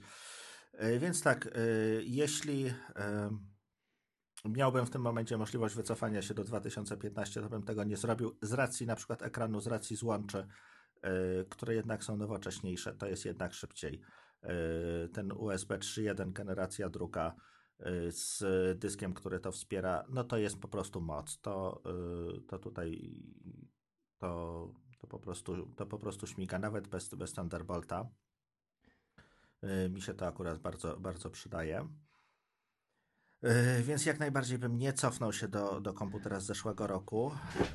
Y, Natomiast jeżeli ktoś by mnie w tym momencie zapytał, czy ten komputer warto kupować, y, to niestety nie warto go kupować. O, widzisz, to jest tam bodajże trzecie albo czwarte prawo Maggatki, że wszystkie nowe sprzęty po takich gruntownych rewizjach, takich wywróceniu do góry nogami, trzeba kupować drugą rewizję. Zgadzam się. No, no. Przepraszam, Miłosz, bo to już pamiętasz, mówiliśmy o tym poprzednim tak, tym tak, tak. Ja tu- y, nagraniu. Ja, jeszcze, ja jeszcze Apple Watcha dorzucam do tego, do tej naszej wyliczanki. Nie? Bo to też wychodzi na to, że to trzeba drugą kupić rewizję. No. To znaczy, wiesz co? y, miałem i pierwszą, i mam teraz drugą. y, wielkiej różnicy pomiędzy nimi nie ma, y, jeśli chodzi o jakby działanie. Teraz w ogóle to jest rewelacja. No, y, panowie, żeby tutaj nie, nie ściemniać, y, wstałem dzisiaj o godzinie 6 i od godziny powiedzmy y, 6.30 mam go na ręku, 76% baterii. No, Więc y, nie ma już żadnego problemu. Co prawda nie było żadnych treningów, tylko y, jakieś tam bieganie po mieście, 19 tysięcy kroków, y, 870 kalorii, 115 minut w ruchu, 21 godzin na nogach. Y, no bo ja również z nim śpię, więc on tam... Właśnie y, miałem o to pytać. Mhm. Yy, Więc w tym momencie on się ładuje godzinę rano i, i wytrzymuje przez cały dzień. no i super. No widzisz. Faj, fajna sprawa. Dobra, do tego komputera wracajmy, bo to nie czas o Apple Watchu, tak? Okej. A yy, w sumie nie zadaliśmy najważniejszego, najważniejszego pytania, a, znaczy ja nie, takie, a prędkość działania, takie wiesz, taki, jakby to powiedzieć, ale nie mierzona żadnymi geekbenchami i tak dalej, tylko takie, Feeling, wiesz, twoje takie, takie Dokładnie. prywatne odczucie, jak przy nim siedzisz, wiesz, responsywność y, odczucia przy robieniu dokładnie tego samego, co robiłeś na poprzedniej, na poprzedniej konfiguracji. Więc jeśli chodzi o procesor, nie widać różnicy. Znaczy, ta, y, taski, w których, y, zadania, w których jakby głównie, głównie, głównie obciążony jest procesor, mm, nie widzę różnicy pomiędzy 2013 y, takiej mm, z normalnego użytkowania. Wielką różnicę widać, kiedy dochodzi kwestia pracy, pracy z dyskiem I działa. i działa. Znaczy, no, wewnętrzny działa. Wewnętrznym nie ma żadnego problemu i no, jest dwukrotnie szybsze. Jak również w aplikacjach, które potrafią skorzystać z GPU, czyli jakiś Photoshop, jakieś, e, jakiś Lightroom, e, to tam też również jest naprawdę zauważalnie szybko, szybciej. No bo to jest innej klasy karta jednak. Chipset. w zasadzie. Mhm. Pomimo Dobrze. wszelkiego narzekania oczywiście. Jak zwykle. Zgadza się. Dobrze. Czy mamy coś jeszcze o tym komputerze? Bo oprócz tego, że nie wolno się nastawiać, że się będzie miało super ekstra szybki dysk zewnętrzny, bo tu jeszcze mamy dla ciebie kilka pytań niespodzianek, już zupełnie z innej tematyki. Aha. Dokładnie, bo, ta, bo do tego dysku to ty byłeś przygotowany i to Tak. wiesz, no tutaj mogłeś tak, a Teraz mam, na kartce mogłeś mieć spisane, teraz się zacznie, dokładnie. Dobra, to Mamy coś- dawajcie. e, Nie, dobra. o, o komputerze już chyba wszystko, wszystko opowiedzieliśmy, co, co się da. Jak coś No, nowego ustalimy, to wrócimy. Tak, jak się Jasne. uda naprawić. Dobrze. A ten, dobra, pytanie jest takie, jakbyś mógł wymienić trzy, według mnie, trzy takie rzeczy, takie, wiesz, co byś nominował, nominował albo do produktów, albo do wydarzeń 2016 roku. Na plus. Na plus. Tak, na plus. Na plus. No, no co takiego, wiesz, spektak spektakularnego według ciebie, nie wiem, produkt roku 2016, ale tak, żebyś wymienił tak ze, ze trzy, co tam najbardziej, najfajniejszego według ciebie powstało. Może to nie Może będzie jako jeden nie? produkt, y, tylko jakby kategoria yy, Wi-Fi Mesh. To jest coś, co się pojawiło jakby w zeszłym roku, yy, czyli taka koncepcja yy, zamiast jednego access pointa, czy, czy kilku access pointów, które, które mamy w, w domu, czy, czy, czy tam w jakiejś firmie, czy gdziekolwiek indziej, stawiamy tych access pointów więcej, na przykład trzy, i one dogadują się między sobą, tworząc inteligentnie sieć Wi-Fi. Same wyszukują e, kanały, same się komunikują między sobą. E, I to jest technologia, która jakby się pojawia. Niestety nie od Apple'a. W Polsce bodajże tylko Ubiquiti na razie to wprowadziło, ale inne firmy również nad tym pracują i sprzedają niestety, niestety tylko w Stanach. To jest jakby technologia, która jakby, jakby miał coś nominować, to to.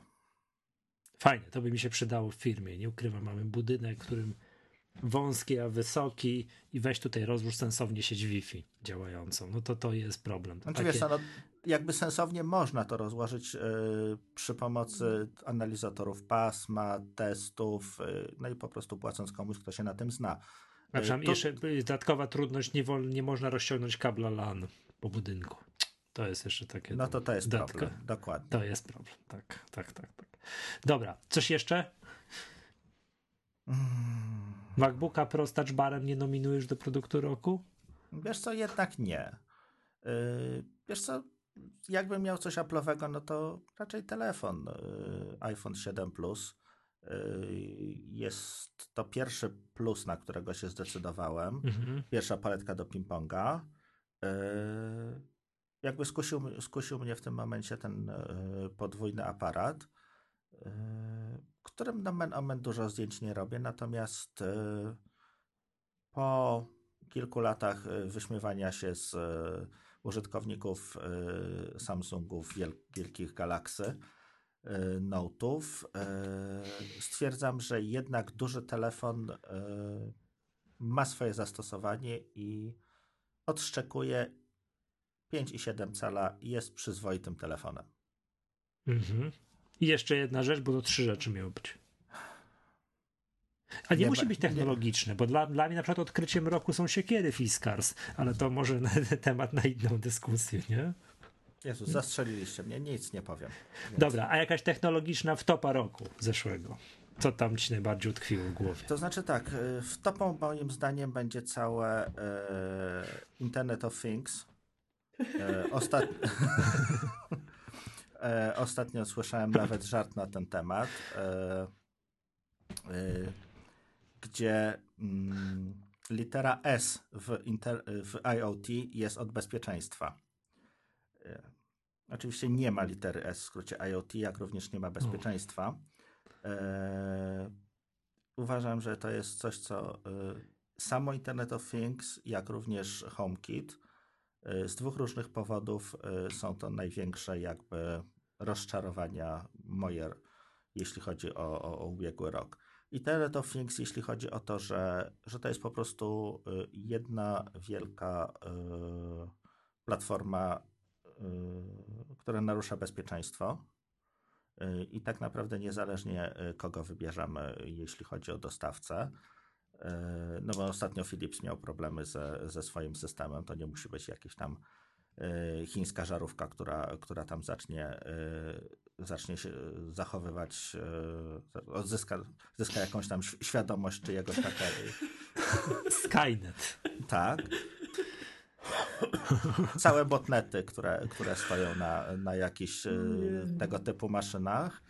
E, a Apple nie ma urządzeń z HomeKitem prawie. No tak, jest kilka, natomiast e, mm, no, nawet patrząc w Apple Store, to jest ich właściwie tyle samo, ile było rok temu, czyli kilka. Mhm, dobrze. I to jeszcze takie pytanie. Nadzieje na 2017. Co byś najchętniej chciał przywitać? Nie wiem, z, na przykład z urządzeń lub z oprogramowania. Co, co Apple ma dla ciebie zrobić, żebyś powiedział, o, na to czekałem? Niech robią to, co robili, ale robią to dobrze. Jakby mi naprawili komputer, byłbym naprawdę szczęśliwy. Aha. A tak z ciekawości, bo to jest takie popularne, wiesz, mm, takie, takie gadanie, że oj, że wiesz, że Apple traci swój rozpęd, a wiesz, a tym razem Steve Jobs nie przyjdzie na, na pomoc. Nawet sam podesłałeś nam tutaj przed nagraniem link do takiego artykułu, gdzie jest, wiesz, lista ważnych osób, znaczy ważnych, puf, pracowników, tak, no, którzy odeszli z tak. Apple'a, tak, tak z Apple'a w różne, w różne tam, wiesz, no, no do różnych innych firm, tutaj w szczególności najwięcej do Tesli, tak? Chociaż tutaj wyjrzeliśmy, że jakiś gość odszedł do GoPro, to się śmialiśmy przed nagraniem, już naprawdę w Apple'u nie może być dobrze, jak ktoś do GoPro ucieka, tak? Tutaj, który mam, tak w mojej opinii, będzie miał duże problemy z utrzymaniem się na powierzchni. Kończ, Apple się kończy? Nie, czy też zasuwa na, na, na, czterech faj, na wszystkich fajerkach, ile się tylko Czy to da? ja się zgadzam z Miłoszem, że to jest kwestia cienkiego rozsmarowania. Y, zbyt mhm. mało ludzi, y, trochę za dużo w kluczowych projektach. Tak. Y, czy, czy no nie ukrywajmy, no, MacBook nie jest czymś, na czym Apple zarabia kokosy. Apple zarabia na iPhone'ie. Więc naturalnym jest to, że Y, wszystkie gwiazdy skupione są na największej dojnej krowie. Y, tak myślisz? Jakby, tak myślę.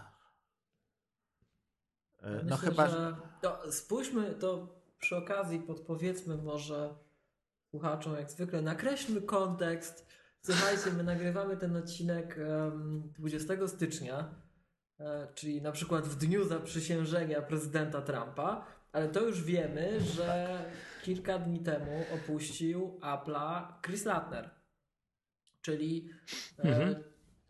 człowiek, który nadzorował rozwój narzędzi deweloperskich przez ostatnie bodajże 10 czy 11 lat w Apple.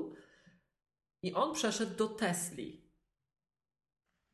No i tu moim zdaniem akcenty wskazują na to, że w tej chwili no iPhone'a, tak jak to Michał mówi, oni nie mogą zepsuć iPhone'a. I dobrzy ludzie no. siedzą nad iPhone'em. Ale ja myślę, że te gwiazdy, ci prawdziwi rockstars, to oni siedzą nad tym, co Apple tam, no, co, co wsysa te wszystkie zasoby. No bo to nie iPhone wsysa te zasoby. Ludzie od iOS to ja mam, mam wrażenie, że oni są tam tacy uodpornieni, że ich nie wolno dotykać. Oni są nietykalni. Z tego zespołu nie wolno podbierać inżynierów. Ale tak jak to było za czasów iPhone'a, za czasów projektu Purple.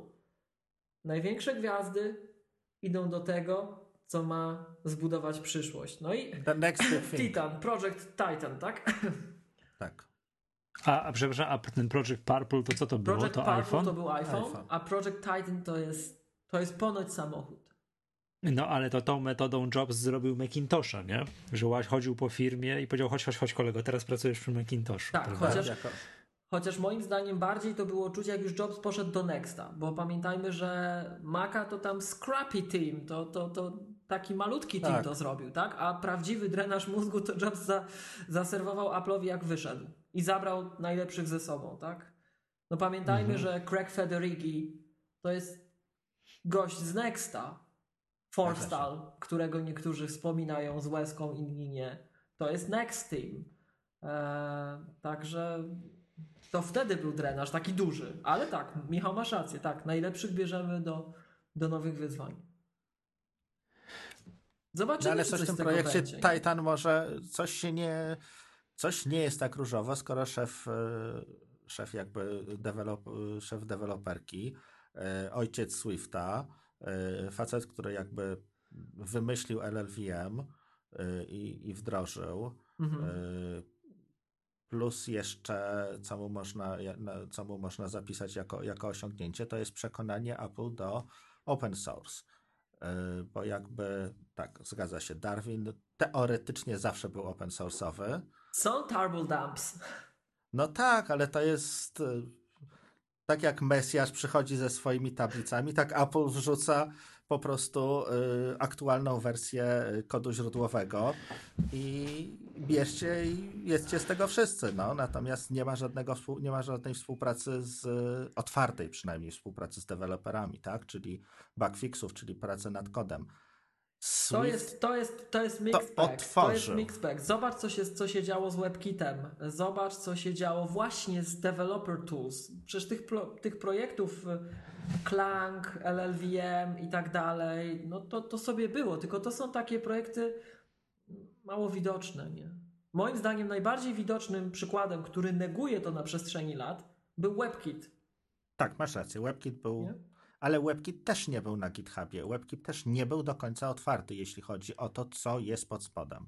Znaczy, development był otwarty. To, to, to jak ktoś siedział i to śledził, to to było otwarte.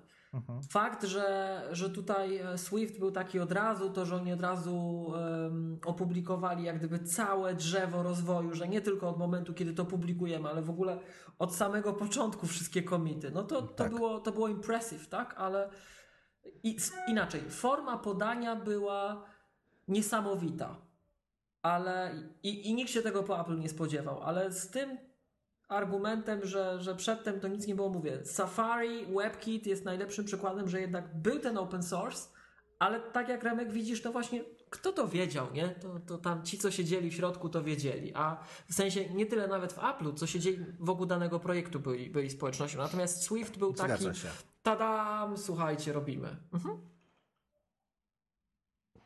No ale to masz rację, że to jest takie, to jest specyficzne, nie? Zobaczymy, co będzie.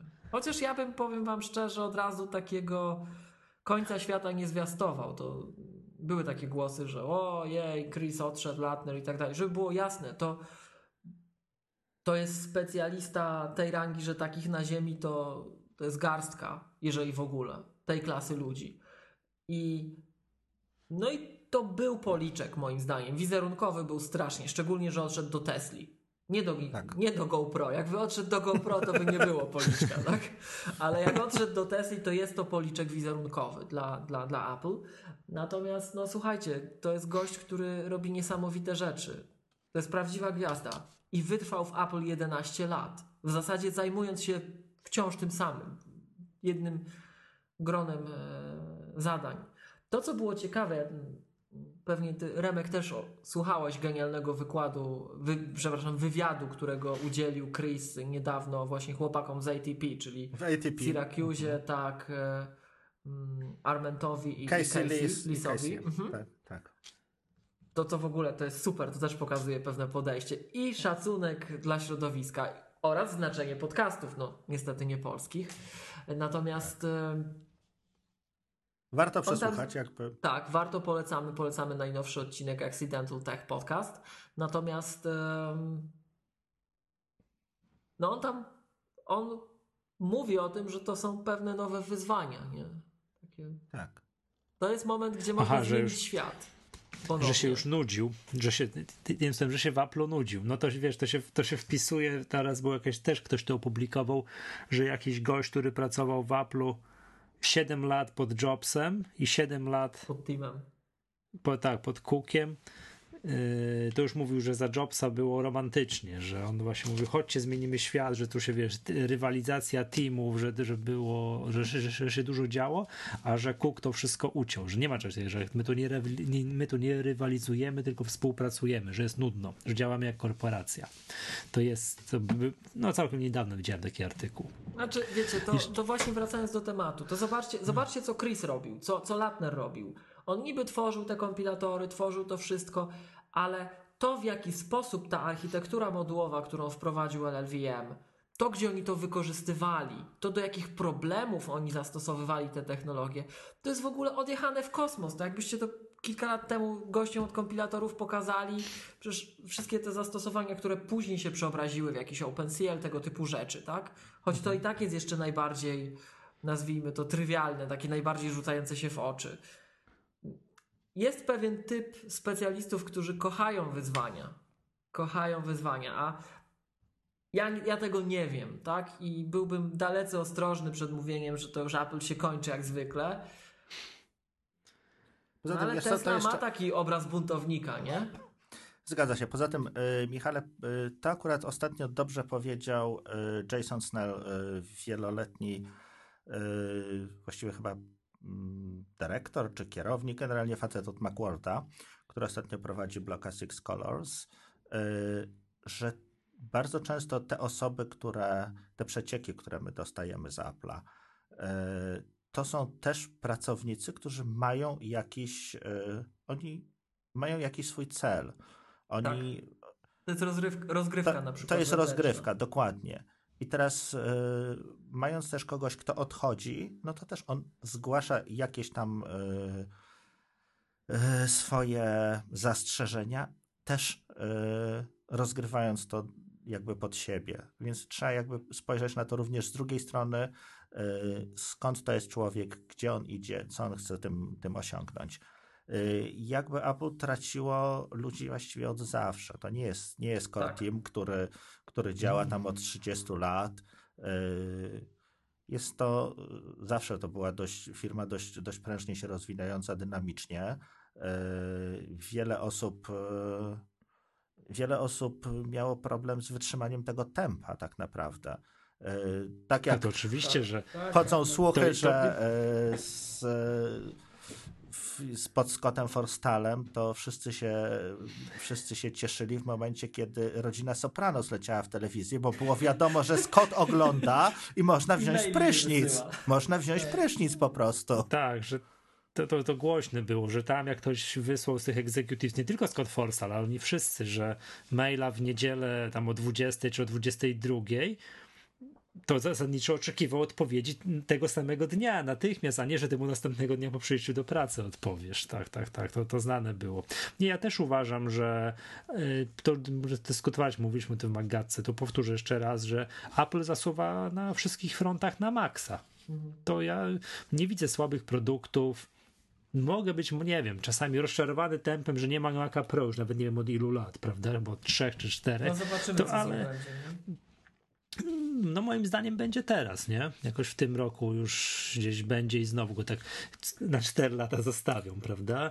No to by to zależy trochę od nich, a trochę od Intela, w jakim tempie i jak podaje im procesory nowe. Podejrzewam, Zatem- że to w du- dużej mierze, że to nie wszystko zależy w 100% od Apple'a z tymi, z tymi Macami Pro, że nie mogą sobie w dowolnym momencie powiedzieć, a dobra, robimy upgrade, tam du- dużo jest czynników zewnętrznych. No ale patrząc na wszystko, na iPhone'a, jak wygląda ten MacBook Pro, na to, co robią z Apple Watchem, tak, z iPadem Pro, no ze wszystkim, to ja, ja, ja tej zadyszki nie widzę. To Znaczy- jeszcze takie chłopaki, jeśli mogę zaraz Ja przynajmniej co z kursem, co się z kursem dzieje i z dywidendą. O, to jeszcze tak dodatkowe rzeczy, nie? To, tak zupełnie z innej bajki. To dwie rzeczy. Jedna rzecz, ja tylko. To jeszcze raz zachęcam, żeby sobie ten odcinek ITP przesłuchać. Natomiast yy, zobaczcie, że Chris tam nie.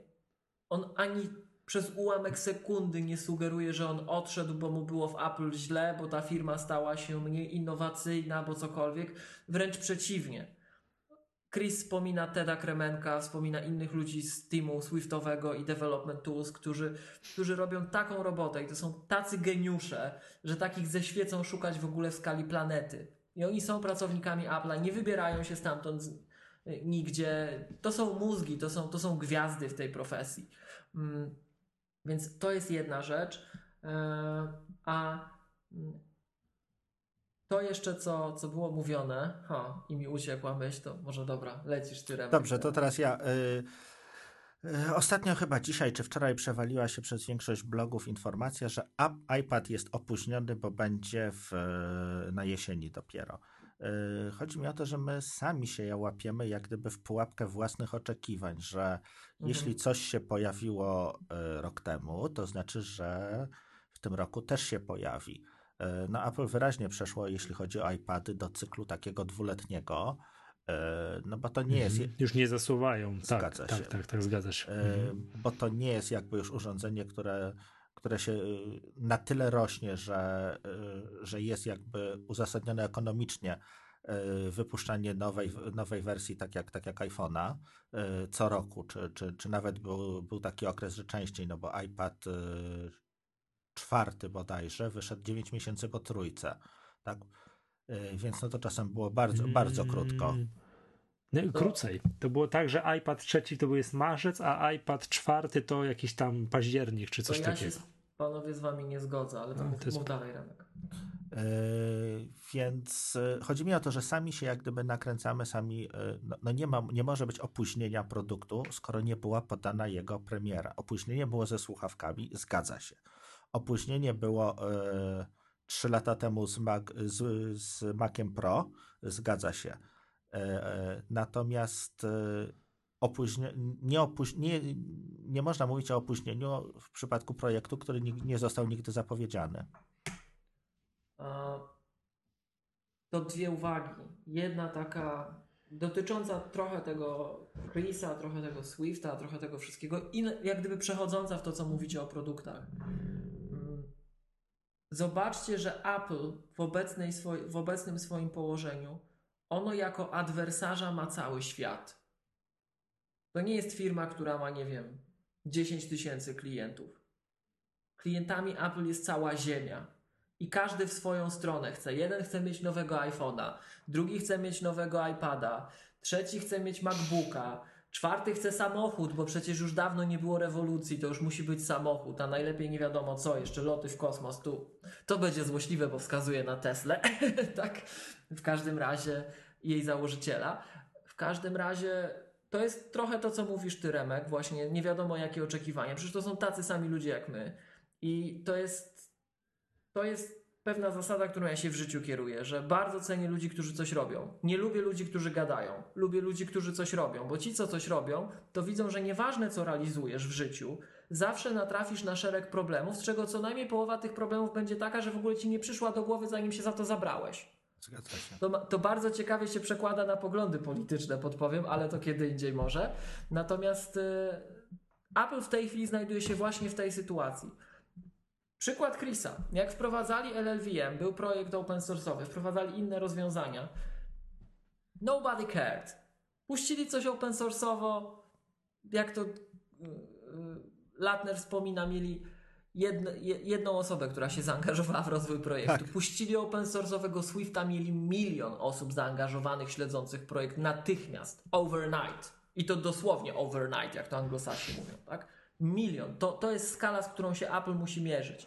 I teraz, nawet patrząc z punktu widzenia takiej technologii, rozwoju, to Chris o tym wspomina, że słuchajcie, dla nas olbrzymim wysiłkiem, i to jest coś, zobaczcie tak w debacie społecznej, takiej debacie w środowisku tutaj, kto o tym w ogóle myśli? A Chris mówi jasno, to co było dla nas przeolbrzymim wysiłkiem dla organizacji, to było odpowiadanie na te pytania środowiska w ogóle. A dlaczego tak? A dlaczego inaczej? A dlaczego nie w tę stronę? No bo to jest Swift 1.0, słuchajcie. I to też jest energia. To jest energia, która pochłania, e, jest zasoby. odbierana od innych przedsięwzięć. Tak? Pochłania zasoby czasowe, pochłania zasoby ludzkie. No a tak jak już ustaliliśmy, część z tych technologii to, to wymaga artystów. To wymaga tych artystów, których Jobs obecność zawsze podkreślał. To, że teraz ich się aż tak może nie podkreśla, chociaż ja mam wrażenie, że Tim to mówi. Tim zawsze podkreśla, że dziękuję drużynie, dziękuję wszystkim, którzy nad tym pracowali. Nie wiem, może gość ma trochę mniej charyzmy, a może my po prostu już nie chcemy tego słyszeć albo lubimy taką łatkę, że e, Jobs jak przyszedł i powiedział, że jest magical, amazing, awesome, no to już. A Tim jak przyjdzie i powie to samo, tylko słuchajcie, bo to ci ludzie tu robią, niech wstaną teraz, bijcie im brawo, tak? To ta drużyna to zrobiła. A jeszcze jedna uwaga odnośnie iPada, to słuchajcie, ja się z tym nie zgadzam, z dwoma rzeczami. Po pierwsze, iPad jako produkt, on zanotował taki wzrost i taki rozwój jak żadne inne urządzenie Apple'a. Nawet iPhone nie zanotował takiego wzrostu, jeśli spojrzycie na gen- Historycznie tak. postęp, technologiczny postęp tego, co iPad robi na przestrzeni ostatnich trzech lat. Zobaczcie, jaką iPad ma dzisiaj wydajność. Zobaczcie nawet, jak pojemność rośnie, rośnie storage'u w iPadach co tam się tylko, dzieje że się, przepraszam, tylko że się, nie, tylko, że się nie sprzedaje. To jest, to jest, to, to, jest osobna kwestia. To jest inna kwestia. Ja tutaj podejrzewam, że może jakby ten macOS i ten iOS trochę inaczej w relacji do siebie stały, co notabene otwiera kolejny e, ciekawy argument, ciekawy, ciekawy tutaj wątek w dyskusji. To, co ostatnio się wydarzyło, czyli Sal Sogoyan, którego wspominaliśmy. Słuchajcie, opublikował artykuł na Mac Stories u Fred Frederico Vitici, którego nam Kuba Baran w czasie Też wspólnego nagrania wspominał, tak? E, co jest, to jest Też standing ovation. Tak, niesamowitym w ogóle obrotem wydarzeń. z jednej strony nobilitującym dla Viti, czyli bardzo mocno moim zdaniem, z drugiej strony mnie osobiście bardzo smucącym. Przepraszam, może jestem głupi, może ja czegoś nie doceniam, może jestem, no nie wiem, ale mnie się to wydaje smutne, że Salso Gojan musi tego rodzaju teksty popełniać w takim medium, z dala od Apple. No ale to, to już pomińmy, tak? E, generalnie ten, ta trochę nieprzystawalność iOS-a do tego, co sobą sprzęt reprezentuje, jest bardzo mocna, ale zobaczcie, jak on poszedł do przodu. I nie zgadzam się kompletnie z tym, co mówicie o tym, że iPady wolniej wychodzą. One wcale nie wychodzą wolniej. One wychodzą mądrzej. I one wychodzą mądrzej w stylu, w stylu Tima. Zobaczcie, co się dzieje. Wychodzi iPad R2, jest nowy iPad R2. Idź kup iPada R2. Mija trochę czasu, wychodzi e, iPad Pro, Kup nowego iPada Pro dużego. Kup nowego iPada Ale Pro dużego. Mija trochę Miłosz, czasu, o- wychodzi chodzi- iPad Pro, baby iPad Pro, mały iPad Pro. Cały czas jest Ale innowacja, chodzi ona jest podzielona na to, etapy. że nie, nie, nie, wiesz, z iPadem nie, mus, nie muszą wchodzić w taki cykl typu jak z iPhone'em. Wrzesień do września, wrzesień do września musi być nowy iPhone, bo już cały świat tego oczekuje. Z iPadem jakby zrobili dwuletnią przerwę z upgrade'em sprzętu, to by się krzywda nie stała, bo tam jest, mam, tam jest... Zapas mocy jest z to jednej mówisz, strony, czyli zapas mocy jest, tam jest więcej do zrobienia w oprogramowaniu teraz niż w tym, że musi mieć, nie wiem, że musi być wodoodporny, no bo spójrzcie nie na to musi z być, innej prawda? strony. To nie jest tak częste, jak ktoś, kto jest zadowolony i podkreślający mm, zalety iPhone'a. Bo to jest produkt powszechny i on, tak jak ja to mówiłem, on się broni, bo on jest telefonem, Tak. musimy mieć telefon, takie czasy, takie życie. No właśnie. Natomiast- A tabletu nie, mieć nie musimy. Ale żeby też jasność, ja wcale nie y, uważam, że e, iPad nie podzieli losu iPoda. To będzie bardzo silna grupa produktowa cały czas, tak? Znaczy- Ona gdzieś tam uklepie swoje dno, swój poziom sprzedaży i będzie. Ale to, to ja mówię, chciałem, nie jeszcze, będzie hit. chciałem Wam jeszcze zwrócić No. uwagę na jedną rzecz, bo w naszym specyficznym gronie, szczególnie dzisiaj, to MacGatka is really true to its name. To jest MacGatka. My się bardzo lubimy Mhm. trzymać Maca. Natomiast jeżeli macie styczność z ludźmi, którzy bądź pracują na iPadach, w sensie wykorzystują iPada jako swoje narzędzie pracy z jednej strony, bądź iPad stał się komputerem, którego oni się nie boją i zaczął realizować tą nazwę, którą właśnie Sal z przekąsem w tym wspomnianym wcześniej artykule, to motto z przekąsem wymienił Computer for the rest of us. iPad, tak. iPad is the computer for the rest of us. iPad to jest urządzenie, które otwiera, na otwiera świat komputerów przed bardzo dużą ilością ludzi. I tacy zaawansowani z jednej strony użytkownicy jak my, my tego nie czujemy, ale ci, którzy albo dzięki iPadowi nie boją się komputera w końcu, wreszcie, z jednej strony, z drugiej strony ci, którzy używają iPada jako narzędzie pracy, najwygodniejsze narzędzie w tym, co, co, co, co, co muszą robić tak, na co dzień. Ja się tu jeżę, bo nie ma skryptowania, bo nie ma tego, nie ma tamtego, ale tacy ludzie istnieją i tych ludzi będzie coraz więcej niestety, może z punktu widzenia takich dinozaurów jak my, bo to może wpływać na przesuwanie akcentów po stronie corporate Apple, nie ma się co dziwić, ale mm, jest jeszcze jedna rzecz i to Michał właśnie, to chciałbym podkreślić, bo to nie jest prawda, że nie było postępu, nie było rewolucyjnych zmian na iPadzie.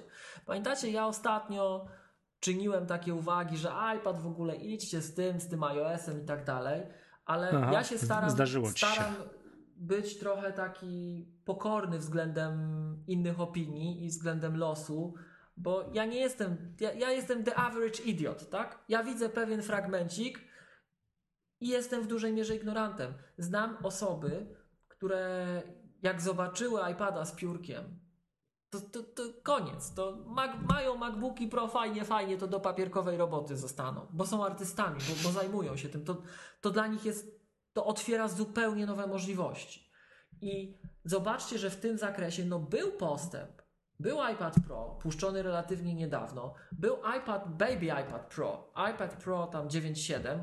co się wszyscy zdziwiliśmy w naszym gronie, bardzo obiektywnym, jak widać, że to słuchajcie, to było w 2016 roku, w ogóle kto o tym pamięta, nie? Ale było, no to przecież było w kwietniu był puszczony iPad Pro, więc tak naprawdę od ostatniej dużej rewolucji w iPadzie Pro nie minął rok. Minęło dzisiaj 9 miesięcy. I zobaczcie też, ja się na to wściekam, żeby było jasne. I znam bardzo wiele osób, które się wściekają. Pozdrawiam z dzichu. E, że Apple teraz puszcza te iPady w taki sposób, że nie możesz mieć najlepszego iPada. Dokładnie. Nie możesz kupić najlepszego iPada, bo najszybszy, najbardziej wszechstronny jest ten duży iPad, ale jedni go nazywają lotniskowcem, drudzy stołem od ping-ponga, a trzeci po prostu z niego naśmiewają. On jest mega wygodny dla określonych osób, ale jak na przykład chcesz mieć iPada z najnowocześniejszym, najświetniejszym, najbardziej wyrafinowanym i najprzyjemniejszym dla oka ekranem True Tone, to musisz kupić Baby 9.7. Pro. Baby Pro. Ale Które Baby nie Pro ma 2 USB giga 3.0. RAMu. Już pomińmy to, ale Baby Pro ma 2 giga RAMu, no to te wszystkie aplikacje się szybciej ubijają, więc to jest tak mixed bag. I tak naprawdę jak chciałbyś mieć wszystko, to później Jola się na mnie złości, bo muszę mieć wszystkie i raz używam tego, raz mam fazę na ultra malutkiego iPada mini, który jest fajny, mogę go do kieszeni prawie jak Kindle schować, to, to jest mój ulubiony form factor. Z drugiej strony, jak chcę zobaczyć, co te iOSy potrafią, że zrywa głowę razem z hełmem, to biorę lotniskowiec, a z trzeciej strony rozsądnym pomiędzy jest Baby Pro, tylko gdyby miał 4 giga RAMu, no to już nie musielibyśmy tego dużego Już, kupować. przepraszam cię bardzo, bo ty jesteś jak Jobs, y, masz od ze skrajności w skrajność. Raz najpierw mówi, że ten y, iOS Do tam w niczego. zeszłym odcinku się do niczego się nie nadaje, a teraz jesteś jak miłośnik, jak miłośnik iPada, że to w ogóle super narzędzie. To uf, to dobrze, bo to, znaczy to jest kolor, kolorytu tego przyda, przydaje, ale ja, ja, ja też stoję na tym stanowisku, że mm, no, że iPady to jest super sprawa. To jest super sprawa, to ja mówiłem, że w szczególności dla osób, które no tak nie są, no nie wiem. Nie, nie do końca techniczne, tak jak bardzo. ostatnio. Tak, nie do końca techniczny. To jest komputer, ja powiem, dla, Dla starszych starszych, To jest osób. komputer dla dziadków, tak jest, oczywiście. tak, to jest, to jest, mówię, to już To znaczy mówię tak, przykład mojej babci. To ja jeszcze. Teraz jak miałbym jej nauczyć używać komputera, to dałbym jej iPada, powiedział, tu masz internet babciu pod tym klawiszem, tak. To jeszcze swoje trzy grosze y, wtrącę. Y, iPad bardzo jakby cierpi, na, cierpi w obrazie giełdy, tak? Bo on tam, te słupki tak są coraz mniejsze, coraz mniejsze, Mhm. kwartał do kwartału. Y, Natomiast y, jeżeli popatrzymy na cały install base, czyli na ilość tych urządzeń, które rzeczywiście są u, u ludzi w domach, y, to dochodzimy do wniosku, że nie wiem czy teraz, natomiast w momencie, przynajmniej rok temu, najpopularniejszym iPadem był iPad drugiej generacji. Tak, te, tym zalali iPad po prostu 2? rynek Tak. i deweloperzy narzekają na to strasznie, no ale realia, tak? Yy, więc to jest iPad, którego kupiono w momencie, kiedy skończyło się wsparcie Windowsa XP. Mniej więcej, więc to jest. Tak kupi- na to nie patrzyłem, ale może coś w tym jest. Więc to kupili, Ja to widziałem z innej strony. kupili ma- masowo ludzie, którzy, no dobrze, przestał działać ten Windows, no to kupimy coś innego, spróbujemy coś innego. Yy, I oni dalej to używali, bo tego Windowsa XP używali ile? 10 lat. Yy, więc tego iPada To jest iPad kupiony to jest iPad kupiony zgodnie tam z trzecim prawem, czy czwartym prawem Magatki, czyli to jako druga rewizja sprzętu. Nie, nie pierwsza, no bo Tak. pierwszy iPad, no to tam trochę mu brakowało, a drugi już był super, także już można było kupować. Wiesz, oni znali to prawo zanim zostało wymyślone i on do dzisiaj faktycznie, to ja też znam parę osób, które tego używają. To ja No. wam powiem, ja cały czas byłem przekonany, że iPad 2 się trzyma z jednego prostego powodu. Apple zalało nim szkoły w Stanach. To był ten iPad, którego Apple masowo do szkół wysyłało. I to jest ten iPad, który w tej chwili mierzy się z mm, Chromebookami. Tak. Bo Przecież Apple, Apple w momencie, jak miało ten, ten push for iOS, ten, gdzie wykorzystali po prostu swoją, no, swoją potęgę na rynku edukacyjnym w Stanach, to oni iBox Autor. 2. To był ten moment i dlatego deweloperzy cierpią i plują krwią, bo Apple e, cały czas trzymało wsparcie dla iPada 2, który dzisiaj wydajnościowo, jeśli chodzi przede wszystkim o RAM, to jest, to jest stra- strasznie ograniczone urządzenie, ale heavily deployed. You have to support it. Tak? Więc e, Pierwsza i trójka, czyli pierwszy z retiną też. To, to jest. To jest jeszcze wolniejszy tak naprawdę w, Tak, tak, tam był delikatny regres, jeśli chodzi o wydajność. Prze- A, a propos rynku szkolnego, to Apple nie wygra z Google. Ja, ja się tego to- niestety też obawiam. I tu paradoksalnie, moim zdaniem, na chwilę obecną właśnie wychodzi słabość iOS. Wychodzi słabość iOS, bo jak spojrzycie na profesjonalny deployment urządzeń iOS, to Chromebook to bije, jeśli chodzi o łatwość. I to już pomijamy koszty, pomijamy wszystko. Chromebooki na chwilę obecną Nie, są właśnie- bardziej elastyczne. Po prostu. Nie, właśnie ja bym nie pomijał kosztów, bo bardziej po takim zdaniem filozoficznym, że żeby Apple mogło wejść na rynek edukacyjny, musisz mieć sprzęt od Apple'a. No musisz mieć. Znaczy Michał, Tak, ale to już a- pomijając, A, zobacz. a żeby wejść na rynek edukacyjny Google, po prostu musisz się zalogować Ale gdzieś, wiesz, swoim loginem i Ty hasłem, patrzysz na ten nie, sam problem, wiesz. ale z innej perspektywy. Okej. Natomiast No. to moim zdaniem to jest w tej chwili podstawowy problem. Apple robi w tym kierunku duże zmiany, bo przecież pamiętajmy, że multi-user jest dostępny dla użytkowników edukacyjnych, tylko dla edukacyjnych. I jeśli Zobaczymy, chodzi o, o rozwój dalej. macOS Server, to jest tylko i wyłącznie edukacja. Tam się nic to innego nie. Tam się- iOS-ów Tak, tam się nic innego nie rozwija. kierunkowane. Tak, tak, tak, tak. Więc tam się pewne rzeczy dzieją. Pytanie, pamiętajmy właśnie, to, na to chciałem zwrócić jeszcze jedną waszą, wam jeszcze uwagę na jeden fakt. Ja tego nienawidzę. I to właśnie wychodzi z tego takiego spojrzenia na świat, że pamiętajcie, ci co robią, to widzą, że nie wszystko wychodzi. Nawet większość nie wychodzi. To słynne powiedzenie, które się przedsiębiorcom powtarza, tłucze do łba, że na 10 firm jedna przeżywa. I nie musi być startupem, od razu powiedzmy. Po prostu na 10 firm jedna przeżywa. Na 10 przedsięwzięć 9 upada. Tak wygląda ten świat. I może Apple ma rewolucyjne plany, ale może po prostu nie wyjdzie. No i to ja też nie chciałbym, żebyśmy tak patrzyli na Apple, że oni, im to wszystko musi wyjść, no bo przecież też im nie wychodziły rzeczy w przeszłości. iPod Hi-Fi. No. Jobsowi się podobał. Jobs był zachwycony iPadem Hi-Fi. No i, I pięciu co? innym klientom również. iPodem, przepraszam, tak, pięciu innym klientom również. iPodem. No A wracając do rynku edukacyjnego, ja uważam, że im nie wyjdzie właśnie z powodu bariery sprzętowej. Powiem, Że jednak, wiesz, to jest tak jak, ty popatrz, kto był dobry na zajęciach komputerowych w szkole? Ten, kto był zdolniejszy, czy ten, kto miał komputer w domu i mógł przerobić, wiesz, tam setki godzin w domu, bo się tym zainteresował. to zależy, nie? jakie miałeś zajęcia komputerowe. Jak miałeś algorytmikę, to ten. Nie ma przebacz. Nie ma przebacz. Mogłeś mieć komputer i trudno. To zależy, z Nie, czego no ja nie, miałeś wiem, wiem, zajęcia. wiem, wiem o Ale co chodzi, Michał, bo jak ktoś, był jak ktoś był cymbałem, a miał komputer w domu, to i to i tak się nie nauczył, Ale nie? paradoksalnie, To jest, to jest, to jest, ty w dobrą stronę jest- idziesz, tylko źle interpretujesz wyniki, moim zdaniem. Dzisiaj, Nie, właśnie- dzisiaj no, no, informatyka i tak jak Apple próbuje iPada promować w szkołach, i to jest przyszłość.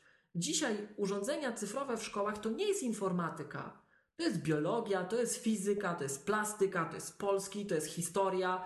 To jest a, tylko, że, wszystko. uż- no wiem, I teraz my tego w Polsce tak nie czujemy, ale w Stanach w ten sposób się robi, zresztą w Polsce powoli też. No przypomnijmy naszym słuchaczom, że my mamy w Polsce iTunes University odpalone i tam nawet niektóre szkoły wrzucają podręczniki do zajęć. I to nie są podręczniki do informatyki tylko i wyłącznie. To są podręczniki do matematyki, do fizyki, do biologii, do chemii.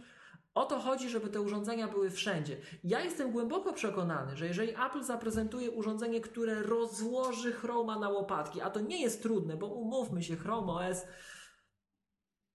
jak najbardziej Apple może Chrome OS przeskoczyć. Jak najbardziej. Chrome OS to jest nie chcę już tonu Maxa Kolonko znowu przybierać. To jest urządzenie, które e, działa w przeglądarce, ma ograniczony ten sprzęt, trzeba jakiś jailbreak robić, żeby to działało.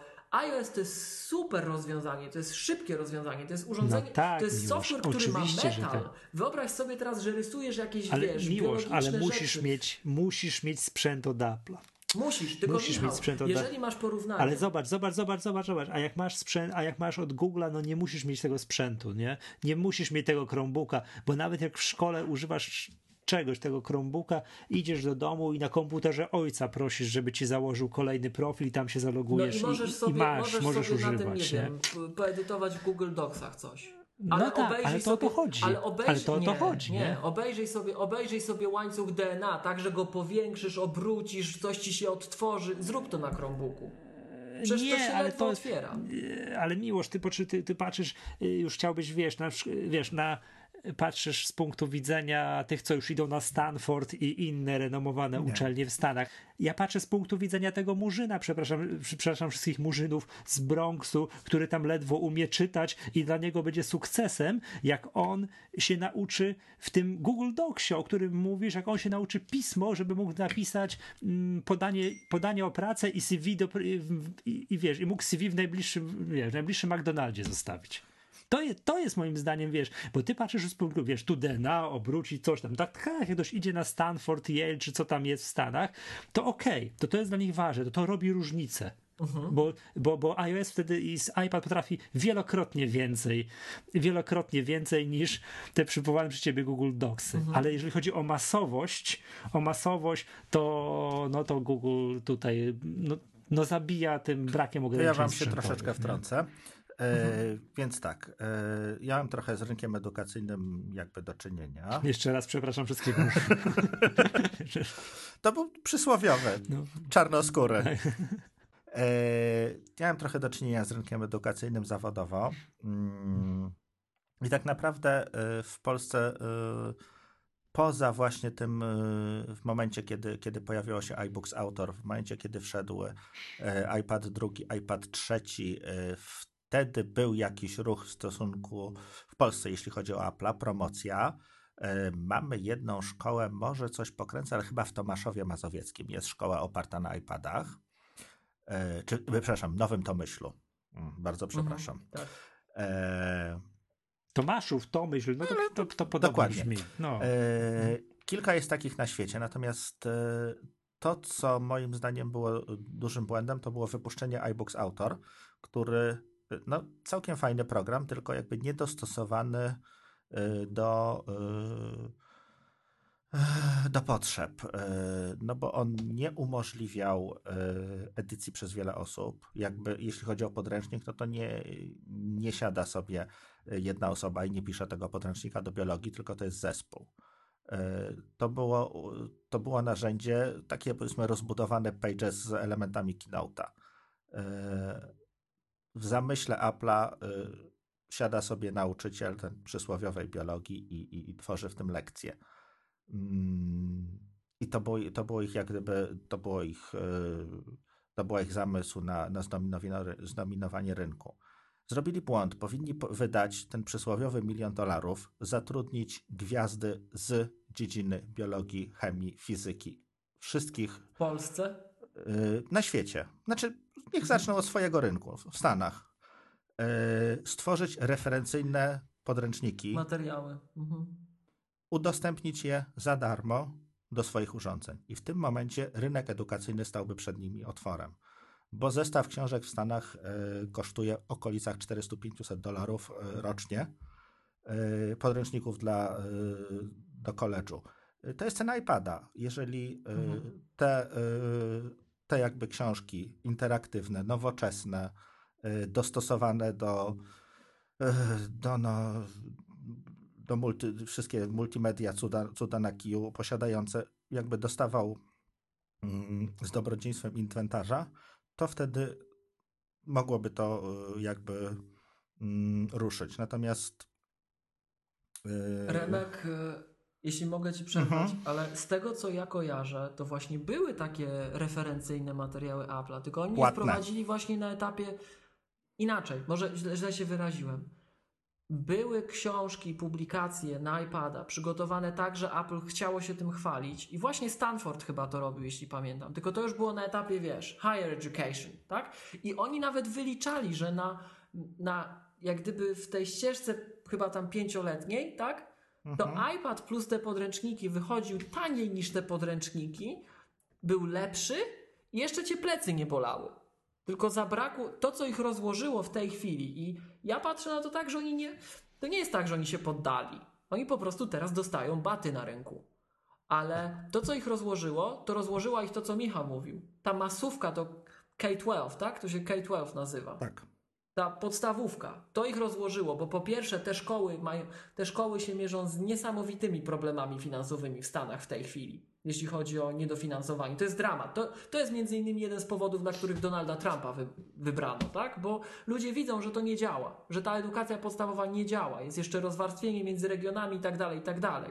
Jak ja mam znajomych w Stanach i oni mówią, że wiecie, szkoły nie stać, i to jest autentyczne, szkoły nie stać na, w niektórych y, okręgach na papier do drukarki, to rodzice muszą przynosić, bo, bo nie ma, tak? No. no i teraz. No, a, a wiesz, a nagle trzeba. I, wy, a, I tu Apple nie ma argumentów. iPad tu jest. Apple no, nie ma argumentów. Z jednej strony dlatego, że to jest droższe, a z drugiej strony, że pomijając to, że to jest droższe, to na chwilę obecną nie jest bardziej przekonujące. Bo zobaczcie, że teraz nie chcę skłamać, ale zeszłym miesiącu, dwa miesiące temu i teraz to w ogóle przywalę kulą w płot, ale Apple dało kilkanaście albo kilkadziesiąt tysięcy iPadów do szkół K- K-12. Na zasadzie właśnie tym najbiedniejszym Apple dało iPady za darmo, bez, za nic, za darmo im dali. To jest budowanie przyczółku i tak dalej, ale to i tak nadal jest nieprzekonujące, bo nie ma kontentu K-12. I jak sobie popatrzycie na debatę publiczną w Stanach, jak tam wygląda sektor edukacji, to ci nauczyciele są, mówiąc kolokwialnie, zajechani. Tak? Oni nie mają czasu teraz robić na iPady kontentu i tak dalej. To musi zrobić Apple. To, musi, to jest to, co Remek mówi. Jeżeli tak. oni, oni technologicznie, to jest trochę tak jak z Macintoshem, jak wchodziła Aqua, nie wiem czy pamiętacie. Jak weszła Aqua, jak Steve Jobs przyszedł powiedział, poliszmy to, śliczne jest, tak. Mm, tak? On to powiedział, wszyscy się cieszyli, a ludzie sobie instalowali to na swoich Macach w domu, tak, na jakichś tam G3 pierwszych czy coś takiego.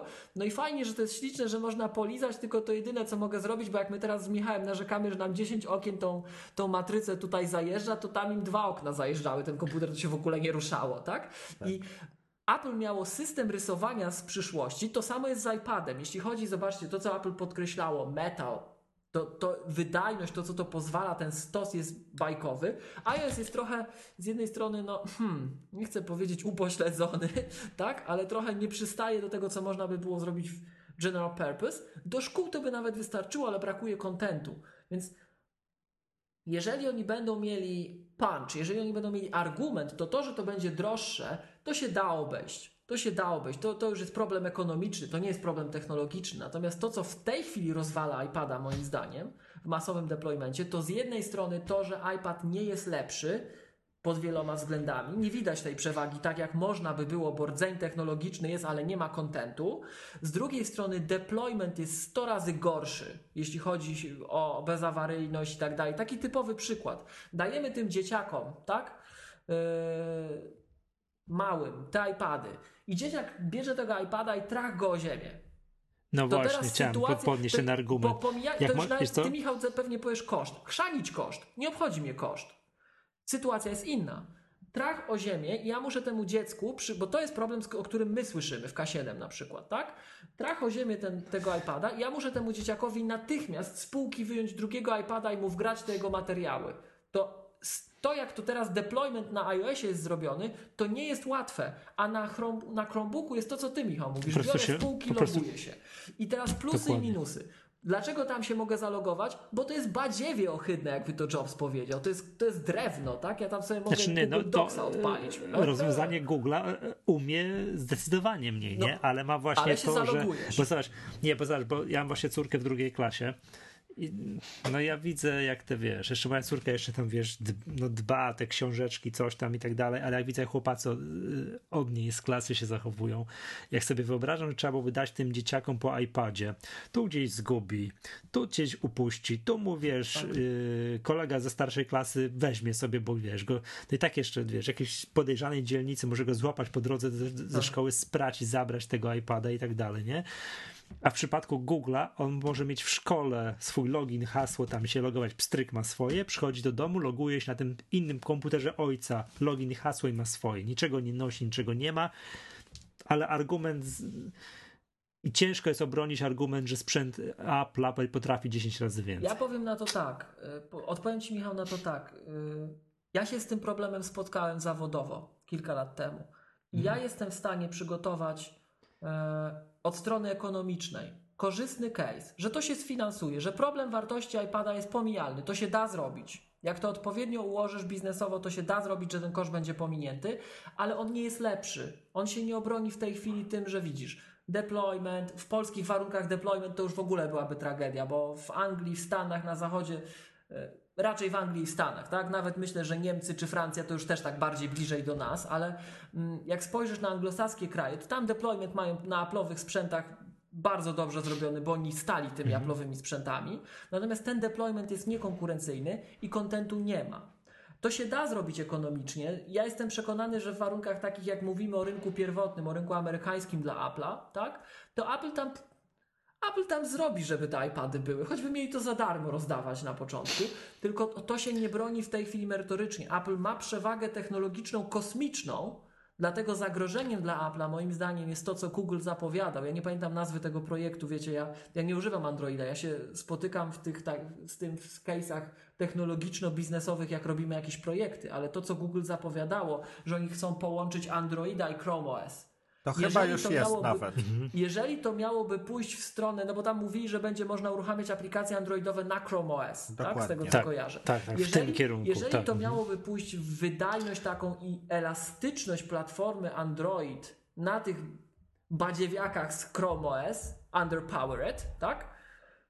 to jeżeli ten sprzęt będzie jeszcze w miarę szybko i tanio ewoluował, to Apple może mieć problemy, bo na chwilę obecną Apple miażdży konkurencję, jeśli chodzi o, e, o sprzęt. O, o, nawet nie tyle o sprzęt, o też sprzęt. o software, o cały stos, o cały stos. Ja jeszcze raz podkreślę metal. Mhm. Moim zdaniem metal jest kluczowy tutaj, ale jako technologia. Natomiast nie ma kontentu. I z polskiej perspektywy, dla nas to w ogóle, wiecie, to jest takie gadanie właśnie, no my tego nie czujemy, ale jak się słucha na przykład takich ludzi jak Fraser Spears, kojarzycie? Jeden z najbardziej znany Apple e, Distinguished Educators, tak? Jak się patrzy na jego spostrzeżenia dotyczące deploymentu, na jego spostrzeżenia dotyczące wdrożenia, gdzie on ma po swojej stronie krajowej ma tych kooperantów takich technologicznych, którzy chcą zapewnić ten kontent. To jeszcze nie są Stany Zjednoczone, ale to już jest bliżej, tak? W to jest chyba Irlandia.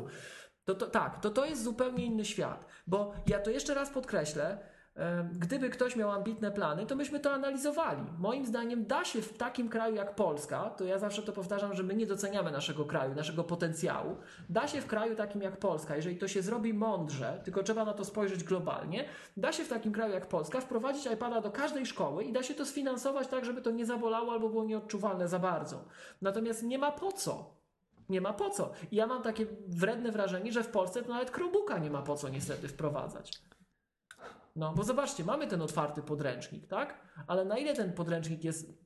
Ten otwarty podręcznik jest w ogóle bardzo ciekawym case'em, bo on został stworzony od strony prawnej, od strony technologicznej, bardzo fajnie i żeby było jasne, jako obywatel ja chylę czoła przed ministerstwem, że zdecydowali się na otwartą platformę, którą, bo taki był argument, że ten podręcznik ma działać na każdym sprzęcie. Ma działać na iPadzie i ma działać na tablecie za 200 zł z biedronki. Ja chylę czoła, ja, ja jestem za otwartymi standardami w edukacji, nad niewykluczaniem ludzi, ale jestem też w stanie wyobrazić sobie scenariusz, w którym my projektujemy jako państwo zestaw rozwiązań edukacyjnych i tak to projektujemy finansowo, na zasadzie rozmaitych modeli biznesowo-finansowych, tak, publiczno-prawne kooperacje albo niekoniecznie, gdzie da się sfinansować każdemu dziecku w szkole iPada, tylko pytanie, czy jeżeli my nawet każdemu dziecku powiedzmy na taki czteroletni czy pięcioletni cykl edukacyjny, teraz jak będzie ośmioletnia szkoła, no myśmy na gimnazjum patrzyli, tak? Myśmy case robili dla gimnazjum i liceum. Ja jestem w stanie sobie wyobrazić, jestem w stanie zorganizować, wymyślić sposób biznesowy, taki dotarcia, żeby na trzy lata edukacji zapewnić dziecku w koszcie pomijalnym bądź niskim iPada, tylko nie ma po co. Bo nie ma kontentu. I tu jest ta druga strona, o której mówił Remek. Ja nie wiem, czy w milionie dolarów to by się w polskich warunkach zamknęło przygotowanie e, podręczników i materiału interaktywnego. No to w dwóch, nie? Ale wiesz co, ale to musiał być od razu taką, takiego, wiesz, nie wiem ile gimnazjum, trzy lata trwa? Mhm. Trzy chyba, tak? Trwało, bo to wiesz, to Już nie ma. No, a zapomniałem, że coś teraz tego i tak dalej. To jest, wiesz, na moment zero. To tak samo jak kupujesz samochód sportowy i załóżmy, że stać na ten samochód sportowy, dajesz tam milion euro czy coś mhm. takiego, to jego, wiesz, koszt utrzymania przez cały sezon i tak dalej, to jest kolejny milion euro. To jest ten sposób i tak samo jest z iPadami, nie? Znaczy nie ze, sprzętem. Jeżeli nawet dałoby radę to biznesowo wymyślić, żeby na moment zero zapewnić te iPady, to jest to, co mówisz. Ktoś weźmie, zgubi. Tak zaraz się okaże, że A, przez ten cały okres, Michał, czy, czy, nie, pa, 30% tych, y, wiesz, tych iPadów zostanie straconych i ten całe utrzymywanie tego sprzętu zawsze, zawsze będzie tak, zawsze, że na jakąś klasę dwie osoby go nie będą miały, bo coś. Nie? A, a zaraz zobacz, a, te, a wiesz, procent błędów dwie osoby to jest bardzo dużo. To bo one się nie uczą. Sobie, wiesz o co, sobie... zobacz, poczekaj, patrz, patrz jak kiedyś przebiegała edukacja. Ktoś nie miał książki na matematyce, no jakiś gałgan, wiesz, z ostatniej ławki dziewiącej wierzy tej książki nie przynosił. To musiał usiąść z kimś, kto miał tę książkę mhm. i się uczyli z jednej mhm. książki. I to, I to w tradycyjnym modelu nauki to szło przejść. Nie miał zeszytu, to wyrywał kartkę z zeszytu kolegi i się uczył. Jak teraz nagle nie masz sprzętu, na którym się uczysz, to koniec. Siedzisz jak na tureckim kazaniu. To cię w ogóle nie ma. Nie? Mm. To jest, wiesz, Tutaj. ten przeskok, ten, zobacz, ten przeskok technologiczny jest fajny pod warunkiem, że zapewniasz 100% wiesz, yy, dotarcia. Wszyscy to mają, nikt nie zgubił, każdy ma wiesz, i ten gałgan, co nie, nie, nie pamięta, wiesz, hasło do swojego iPada, też ma wszystko i tak dalej. I wtedy to działa, i wtedy, wiesz, ta nauka, wtedy być może byłaby, zakładam, szybsza, lepsza, bardziej wydajna, a plecy bardziej proste, bo on waży mniej niż to na książek, nie? Ale musiałbyś zapewnić 100%, wiesz, skuteczności metody, nie? Bo... To jedno zdanie. Wiesz, e, to ten case Frasera. Fraser podaje konkretne liczby z kilkuletniego deploymentu gdzie on właśnie, oni się w tym w jego szkole mierzyli. Jak to jest, jak dzieciaki rozwalają te urządzenia, jak je zabezpieczyć, no, ile trzeba mieć kabli, bo te kable przecież wszyscy wiemy, że oryginalny kabel aploski niby się rozwarstwia i tak dalej, tak? Mnie się nie no. rozwarstwił, ale no ja też nie mam teraz już z MacBookiem pro problemu, więc... Mi się właśnie, przepraszam, myślałem, że to jest niemożliwe, ale właśnie rozwaliłem jeden no kabel widzisz, na Lightning. To może to przede mną jeszcze, tak? Ale no. tego typu, tu, tu, żeby było jasne, w krajach nawet takich bardziej podobnych do Polski niż do Stanów są konkretne dane, my nie musimy zgadywać. Są na to modele już statystyczne, da się to obejrzeć, jak to wyglądało, ile to kosztowało, jakie trzeba finansowanie zapewnić, więc to jest dobór innych mm. parametrów, ale jeszcze raz powtarzam, nie ma po co. Bo teraz była ciekawa dyskusja a propos reformy szkolnictwa, zdaniem jednych, no, obiektywnie wprowadzanej dość szybko, tak to określmy, tak? I cała branża edukacyjna, zobaczcie, że ja, ja to tak czuję, wiecie, nie mam dzieci, które są w szkole w tej chwili, co najmniej sam już też nie chodzę do gimnazjum, nie? I była dyskusja cała w mediach publicznych, niesamowicie ciekawa. E, I dla obywatela, i dla, nie wiem, ekonomisty, i dla kogoś, kto na przykład z edukacją ma coś wspólnego, albo, nie wiem, z rynkiem wydawniczym, czy. No, bardzo ciekawa dyskusja, wielostronna. Jak wygląda poziom, jak wygląda proces przygotowania takiego podręcznika, wdrożenia go do szkoły? To jest wszystko prywatny rynek. To trzeba by było niestety i on ma określone czasy, czasy i tak dalej, to jest określony nakład siły, środków i pieniędzy i tak dalej, tak?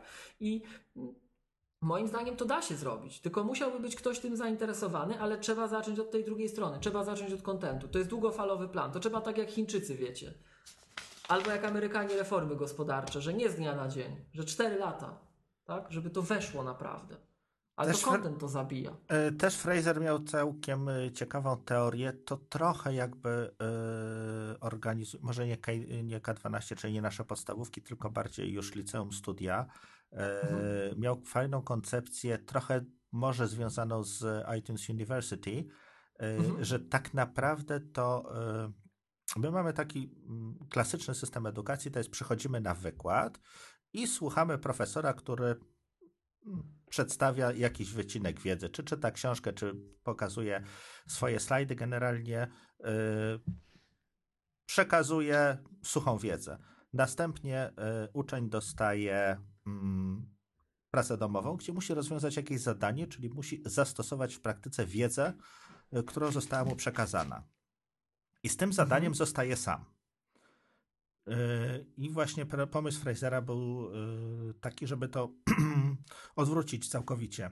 Czyli żeby, przepraszam, żeby uczeń dostawał podcast, wideokast, yy, coś do przeczytania, coś do przyswojenia, przygotowane przez nauczyciela, co prze, przed, przedstawi mu tą suchą wiedzę, Natomiast, żeby y, konkretne zadanie i zastosowanie tego w praktyce robił pod okiem nauczyciela na jakichś warsztatach, na lekcji.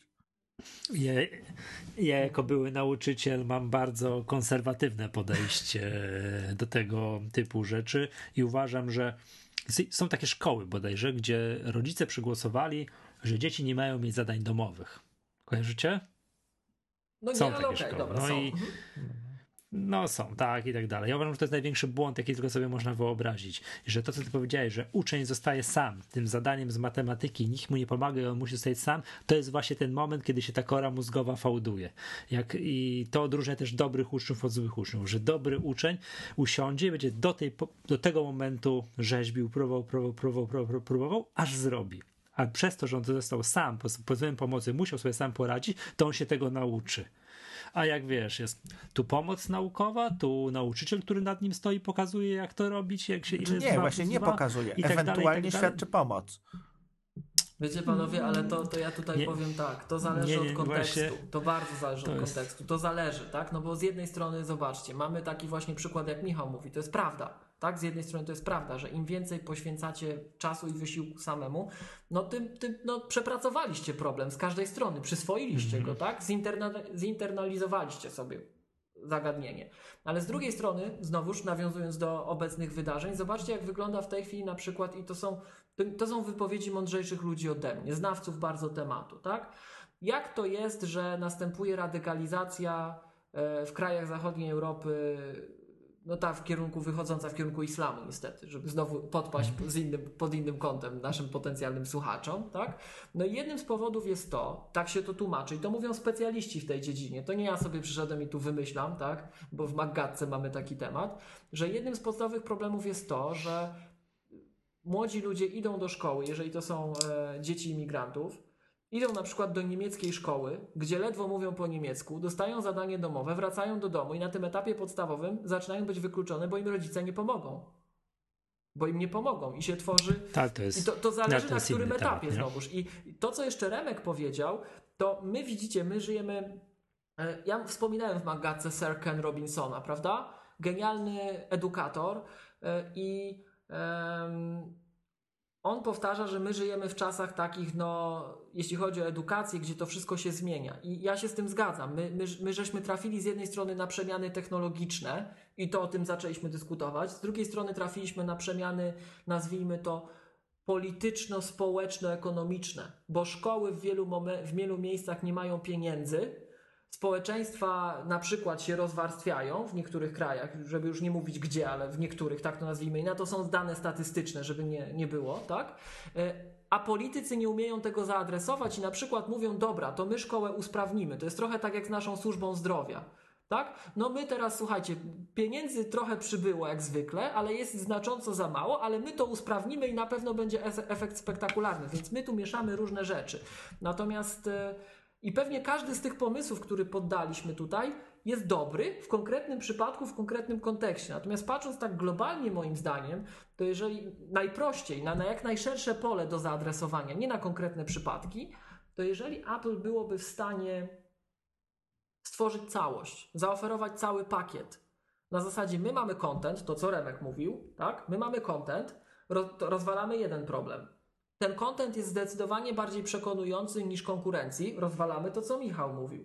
A z drugiej strony dobieramy to tak, że na przykład dajemy to tym szkołom. Po prostu, żeby to wdrożyć, żeby pokazać, że to jest lepsze, a inni kupią pewnie, tak? I co powiem Wam taką ciekawostkę, jak myśmy na to patrzyli, bo był taki kiedyś temat na tapecie, to ja Wam powiem, że i to mnie bardzo dziwi. Znaczy inaczej, z jednej strony to mnie dziwi, z drugiej nie. Ale moim zdaniem to właśnie można by było zacząć w takim kraju europejskim jakimś, może jak Polska, może innym, ale nie takim dużym nie od razu tam Stany, gdzie to na macierzystym rynku Apple'a z jednej strony duży torcik do wygrania, z drugiej strony duże napięcia, niepokoje i rozmaite podejście. Zrobić gdzieś w mniejszym kraju. Nie wiem, może Estonia. To jest taki zinformatyzowany kraj, malutki kraj, tak? Może Rosjanie z czołgami nie przyjadą jednak, zobaczymy. E, I mały kraj, bardzo taki no, łatwy do ogarnięcia. Może to tam zróbmy. Pokażmy sukces Pamiętacie te filmy takie Apple'a, że tu piloci zamiast wchodzić z taką księgą na pokład samolotu, to idą z iPadem uśmiechnięci, nie? Zrobić coś takiego dla edukacji tylko wypracować widzisz, to w, te, w, tego typu rozwiązaniach specjalistycznych, piloci na pokład zamiast taką księgą to wchodzą z iPadem, to oczywiście ma jak największy sens, tak? I tam yy, przewaga Apple nad Googlem jest ogromna, bo jest to, wiesz, ten sprzęt, który potrafi wszystko i możesz tam zaprogramować, żeby temu, wiesz, to urządzenie temu pilotowi podczas lotu wszystko robiło i tak dalej. To jest specjalistyczny rynek, nie wiem, medycyna, też sobie potrafię wyobrazić, nie? I no można by mnóstwo wymienić. Architekci studenci mnóstwo. od razu. Mno- Jakbyś to zrobił, to, to od razu. Przewaga iPada jest niesamowita, jakaś anatomia tego typu rzeczy. Dlaczego tego nie ma? Mm, No, no, To jest- no, zobacz, no, te ale studia są nie, nie, nie, nie, nie, nie, nie, wiesz co, tak, tak, ale, ale chodzi, że, że wszędzie, kiedy już jest rozwiązanie masowe, masowe i które musisz zapewnić, wiesz, unblock wszystkim, to tam to zaczyna kuleć, bo zawsze się znajdzie, mm, wiesz, jakiś a już podstawówka, nauczanie masowe to już jest No, ale ktoś- ktoś te nie? No książki do szkół wiesz, od- nie? ponad 100 lat wydaje, jest to kilka firm yy, i jakby tutaj yy, wejście Apple na ten rynek yy, jakby im z butami do, do, do ich biznesu i rozwalenie No, im nie, biznesu, ale to... to- też jest. Ale patrz, to co, to co mówiłem, że, że jak ktoś nie ma tej książki, bo go nie stać i tak dalej, nie rozwala całego procesu edukacji. To idzie jakoś ogarnąć. Weź tutaj, chodź, chodź, chodź, kolego, nie masz tej książki, siądź z tym, siądź tutaj ten, ten co ma, tu sobie coś skseruj dwie strony i jakoś to będziemy, będziemy rzeźbić, nie? Jak jest bariera sprzętowa, która jeszcze mało tego musi być odnawialna, nie? Bo przecież ten gałgan może zgubić cztery razy tego iPada w trakcie No, jednego tutaj- semestru. tutaj- Albo, przepraszam, albo przy- już bardziej brutalnie sprzedać za narkotyki. Nie? No okej. I powiedzieć, że zgubił. Znaczy są, I są, są i pewne koniec, problemy, nie? oczywiście. Natomiast Tak, e, i mówię, to, to się da odpowiednimi narzędziami finansowymi moim zdaniem rozwalić. Ubezpieczenia, nieubezpieczenia, modele leasingu, nie leasingu, to się da odpowiednio zaadresować, żebyś miał nadmiar tych urządzeń i tak dalej. Ja celowo unikam jednego stwierdzenia. To pewnie widać już w tej dyskusji. Bo część szkół kombinowała tak, że to są iPady, które dostajesz jak przychodzisz. Ale tu się pojawi argument, który ty podniosłeś, że on się w domu No. nie uczy. Moim zdaniem Apple wykonuje delikatne ruchy w tę stronę. Zobaczcie, co się dzieje z iWorkiem. I to jest rzecz, o której my nie Przez- rozmawiamy. My, my nie rozmawiamy. A od 4 czy 5 lat zobaczcie, co się dzieje z iWorkiem. iWork przede wszystkim No niewiele do się dzieje. No właśnie nie, moim zdaniem dzieje się dużo, tylko Apple jeszcze nie jest gotowe, żeby to pokazywać, a wszyscy gadają głupio, gdzie jest dziewiąty iPhone, gdzie jest rewolucja w samochodach, a nikt nie patrzy na prawdziwą robotę, którą Apple wykonuje. Zobaczcie, co się dzieje z... Mówiliśmy dzisiaj o Salu Sogojanie. Sal podniósł, ten, podniósł w swoim artykule kwestię App Extensions versus Scriptability. Tak? Czyli to, nad czym myśmy Mhm. płakali, że tego nie ma. I zobaczcie, pamięta, pamiętasz Michał naszą teorię, że kiedyś to będzie tak, że iP- iPada podepniesz czy iPhone'a podepniesz do ładowarki, do monitora i on ci wyświetli zamiast iOS-a mm, macOS-a interfejs, jak będzie zadokowany, tak? Zobacz, co się dzieje z iOS-em. To, że oni przepisali aplikację e, Pages, Keynote, Numbers e, na Macu, to wszyscy narzekali, że wy- wycięli skryptowanie, część rzeczy zniknęła i tak dalej, i tak dalej, ale zobaczcie, co się momentalnie stało. Macie ten sam model danych w obydwu aplikacjach, one są bliźniaczo podobne. I na webie. Jakie, właśnie do tego zmierzam. Zobaczcie, jakie to daje możliwości. Jeżeli to jest de facto ta sama aplikacja, tak, która ma ten sam model danych, to z jednej strony ona działa na iOSie, z drugiej strony ona działa na macOSie. Cały czas nie rozwalamy projektu edukacyjnego, który Michał podniósł. Ale Apple po cichu równocześnie robi web parity. Nieważne, co ty masz w domu. Ty możesz mieć Linuxa, ty możesz mieć Windowsa, ty możesz mieć Maca, tak? Możesz mieć komputer z Biedronki, żeby no, znowuż nic nie, nie pokazywać za bardzo, ale komputer za 1000 zł z pierwszego sklepu za rogiem, tak? E, I na tym też Czyli to robi zrobisz po stronie webowej. I wtedy, Michał, zobacz co to jest. To jest taki fallback Czyli robi mechanizm. coś, co Google ma od zawsze i w czym jest I 100 razy tak, I lepsze. tak. ale Microsoft też to już miałem- to ma. Chwila, chwila, ale to miałem powiedzieć, że tutaj, tutaj to jest najgorszy model, to jest najgorszy fragment całej historii, najgorszy absolutnie. I my spadamy w tym najgorszym, ewidentnie najsłabszym, najgorszym momencie, spadamy do momentu, że jesteśmy lepsi od Google albo tacy jak Google. Bo mamy to, co daje Google, czyli mamy odpowiednik doksów, ale moim zdaniem już, już to zaczyna być pod wieloma względami chociażby ładniejsze, już tak to określmy, głupio, tak? Ale mamy feature parity z Googlem, a jak przychodzimy do, gdyby miało się ograniczać do prostych rzeczy, to mamy ten Google'owy interfejs. Kto wie, co jeszcze zrobią, tak? Technologie WebGL, e, to co oni, ja nie pamiętam jak Apple to nazwało, była taka technologia, to chyba nawet byli pracownicy Apple'a stworzyli. Odwzorowanie frameworków Coco w, tych przeglądarkowych mechanizmach i Apple ich ściągnęło z powrotem do firmy. Goście robili coś takiego, że potrafili robić keynote-like e, caffeine, coś takiego. A teraz nie, nie spamiętam nazwy technologii. W każdym razie to byli byli pracownicy Apple'a. Z, z, przenieśli w przeglądarkę kołkowe mechanizmy i byli w stanie robić keynote-like solutions in the browser. I z tego co wiem, oni wrócili do Apple'a, pracują nad tym właśnie iWork for Web, tak? I Mm, zobaczcie zresztą, jak korzystacie z iClouda, jak się logujecie, przecież skróty makowe działają. Nie wiem, czy zauważyliście. Działają makowe skróty w przeglądarce. To idzie w tę stronę. I teraz do czego zmierzam? Na dzień dzisiejszy, już dzisiaj, bez żadnych fanfarów, jak zobaczcie, Apple pokazywało zegarek, tak? Pokazywało zegarek, jej, zegarek, w końcu wodoszczelny, jej! Ale na tej samej konferencji pokazali tego iWork for Web. I co? I nikt nic nie powiedział, co tam iWork, co, przecież zegarek, przecież może samochód, może Apple TV, a to jest ważna rzecz, oni to robią po cichutku i to wiele lat im zajmie, ale to w końcu to zrobią.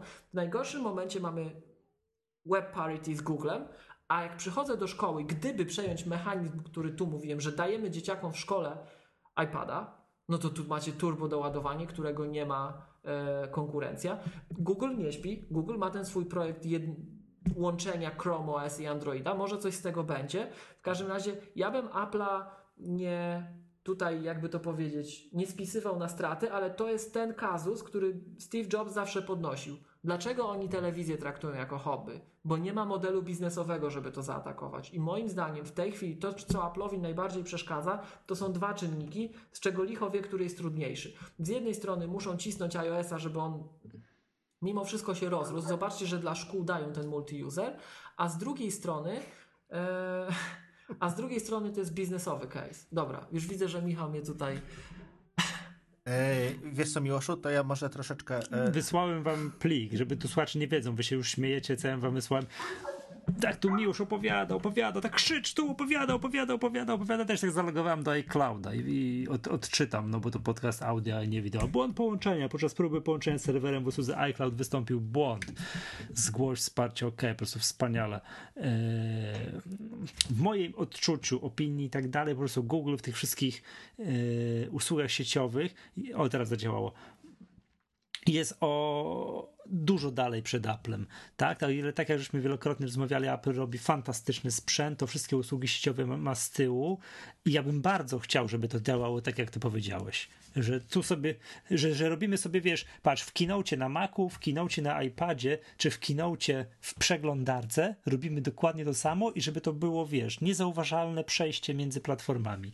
No Apple tak to stara się robić, tak? Ta funkcja, nie wiem, to handoff, tak, że nie wiem, że coś robisz tak, na tak, tak iPadzie, tak, tak, odkładasz tak, iPada, siadasz do komputera i to wszystko jest, jesteś w tym samym momencie, masz te same, tam, wiesz, to wszystko tak się dzieje, tylko, że musi to działać. To Google ma o, tyle, tak jest, o tyle to prościej, że u nich no. jest zawsze to w przeglądarce. Wszystko. W przeglądarce nie ma, e, nie ma, nie ma tak. aplikacji jak gdyby natywnych. Więc to jest prostsze. Tak. Jeśli chodzi o e, e, takie kuleodporność, e, to jest e, Google jest jednak stabilniejszy e, stabilniejszym rozwiązaniem, lepiej przetestowanym jakby przez lata. Tak, jest zdecydowanie brzydszy. Natomiast zapominacie też, że to samo ma również Microsoft. Jest Office, jest Office również w przeglądarce. Są od wieków SharePointy. Tak. I tutaj jak gdyby Apple i patrząc na Microsoft i patrząc na Google jakby goni. Oni w bardzo tym momencie. Microsoft, jest, bardzo, Microsoft jest bardzo w biznesie, w biznesie osadzony też. To trzeba sobie wprost powiedzieć, ale w tym takim biznesie, wiecie, przez duże korporacje światowe. Mhm. Tak. tak, to, tak. To, to, panowie trzy dopowiedzi. Zobaczcie, że Microsoft też atakuje ten torcik. Jak mówiłem o iPadzie Pro, no przecież Surface Studio to ci wszyscy tam rysujący komiksiarze z tych dem, tak, to, że to Microsoftu, że to przecież to komputer, na który urodziłem się i całe życie na niego czekałem. I to są ludzie, którzy nie rzucają tych słów na wiatr akurat. Natomiast to jest jedna rzecz. Druga rzecz, przypomniałem sobie nazwę tej, tej technologii, to jest cappuccino. Cappuccino, to oni tych gości wciągnęli z powrotem. E, a e, trzecią rzecz jeszcze miałem powiedzieć i chyba mi umknęło. Aha, już wiem. Bo zobaczcie, my tak podsumowujemy ten rok 2016. Jest jedna rzecz, którą moim nie, zdaniem... To, nie, to były życzenia 2017, stąd przeszliśmy Płynnie. godzinną dyskusję o edukacji. To, to, no jeszcze, fajnie, to, jeszcze, tylko, to, jeszcze tylko jedno zdanie. Tak spójrzcie na to obiektywnie. Czy nie jest praw, prawdą stwierdzenie, że no niedostrzegane, bo my szukamy fajerwerków, słuchajcie, my nie doceniamy uczciwej pracy, takiej, że głowa w dół po prostu nisko przy ziemi pracuje. Tak?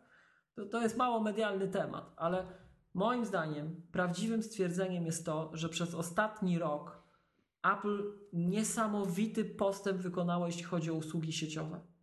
Naprawdę. Zgadza się.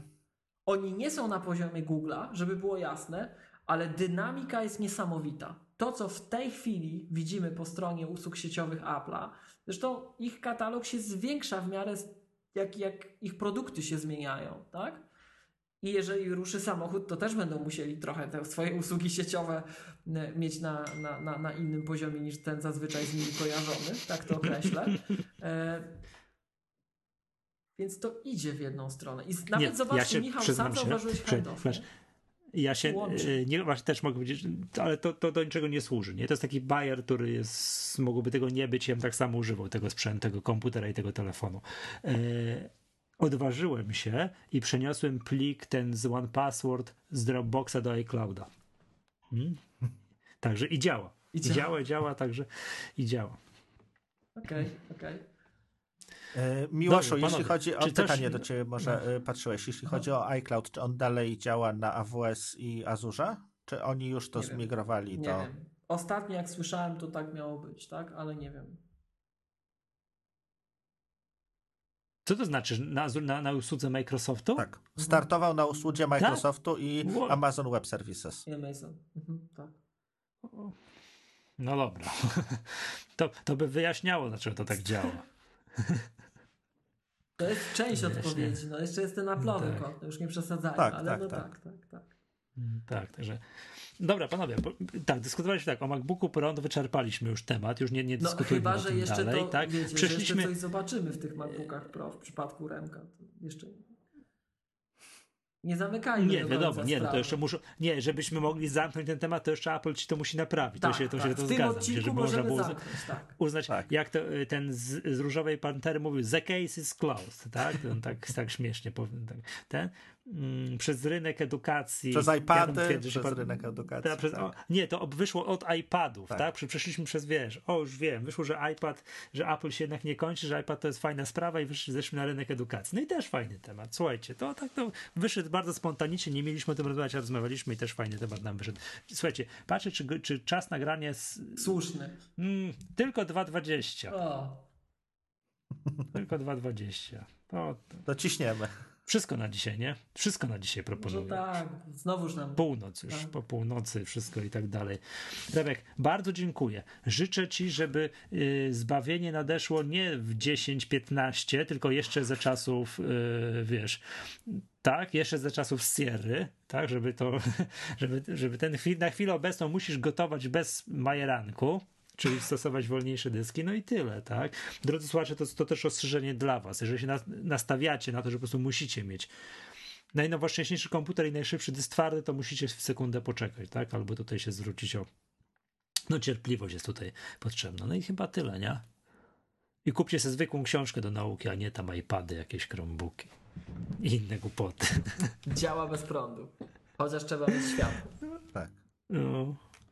Dokładnie. Dobrze, słuchajcie, dziękuję wam bardzo. To, e, to była Magatka. To wybitnie niecykliczny, kabaretowy. To było mało. Nie, no było trochę kabaretowe. Eklektyczny. Było, eklektyczny. Tak. Ponarzekałem. Podcast serwisu My Apple. No, z tej strony wyżegna was Michał Masłowski. Miłosz Staszewski z K7.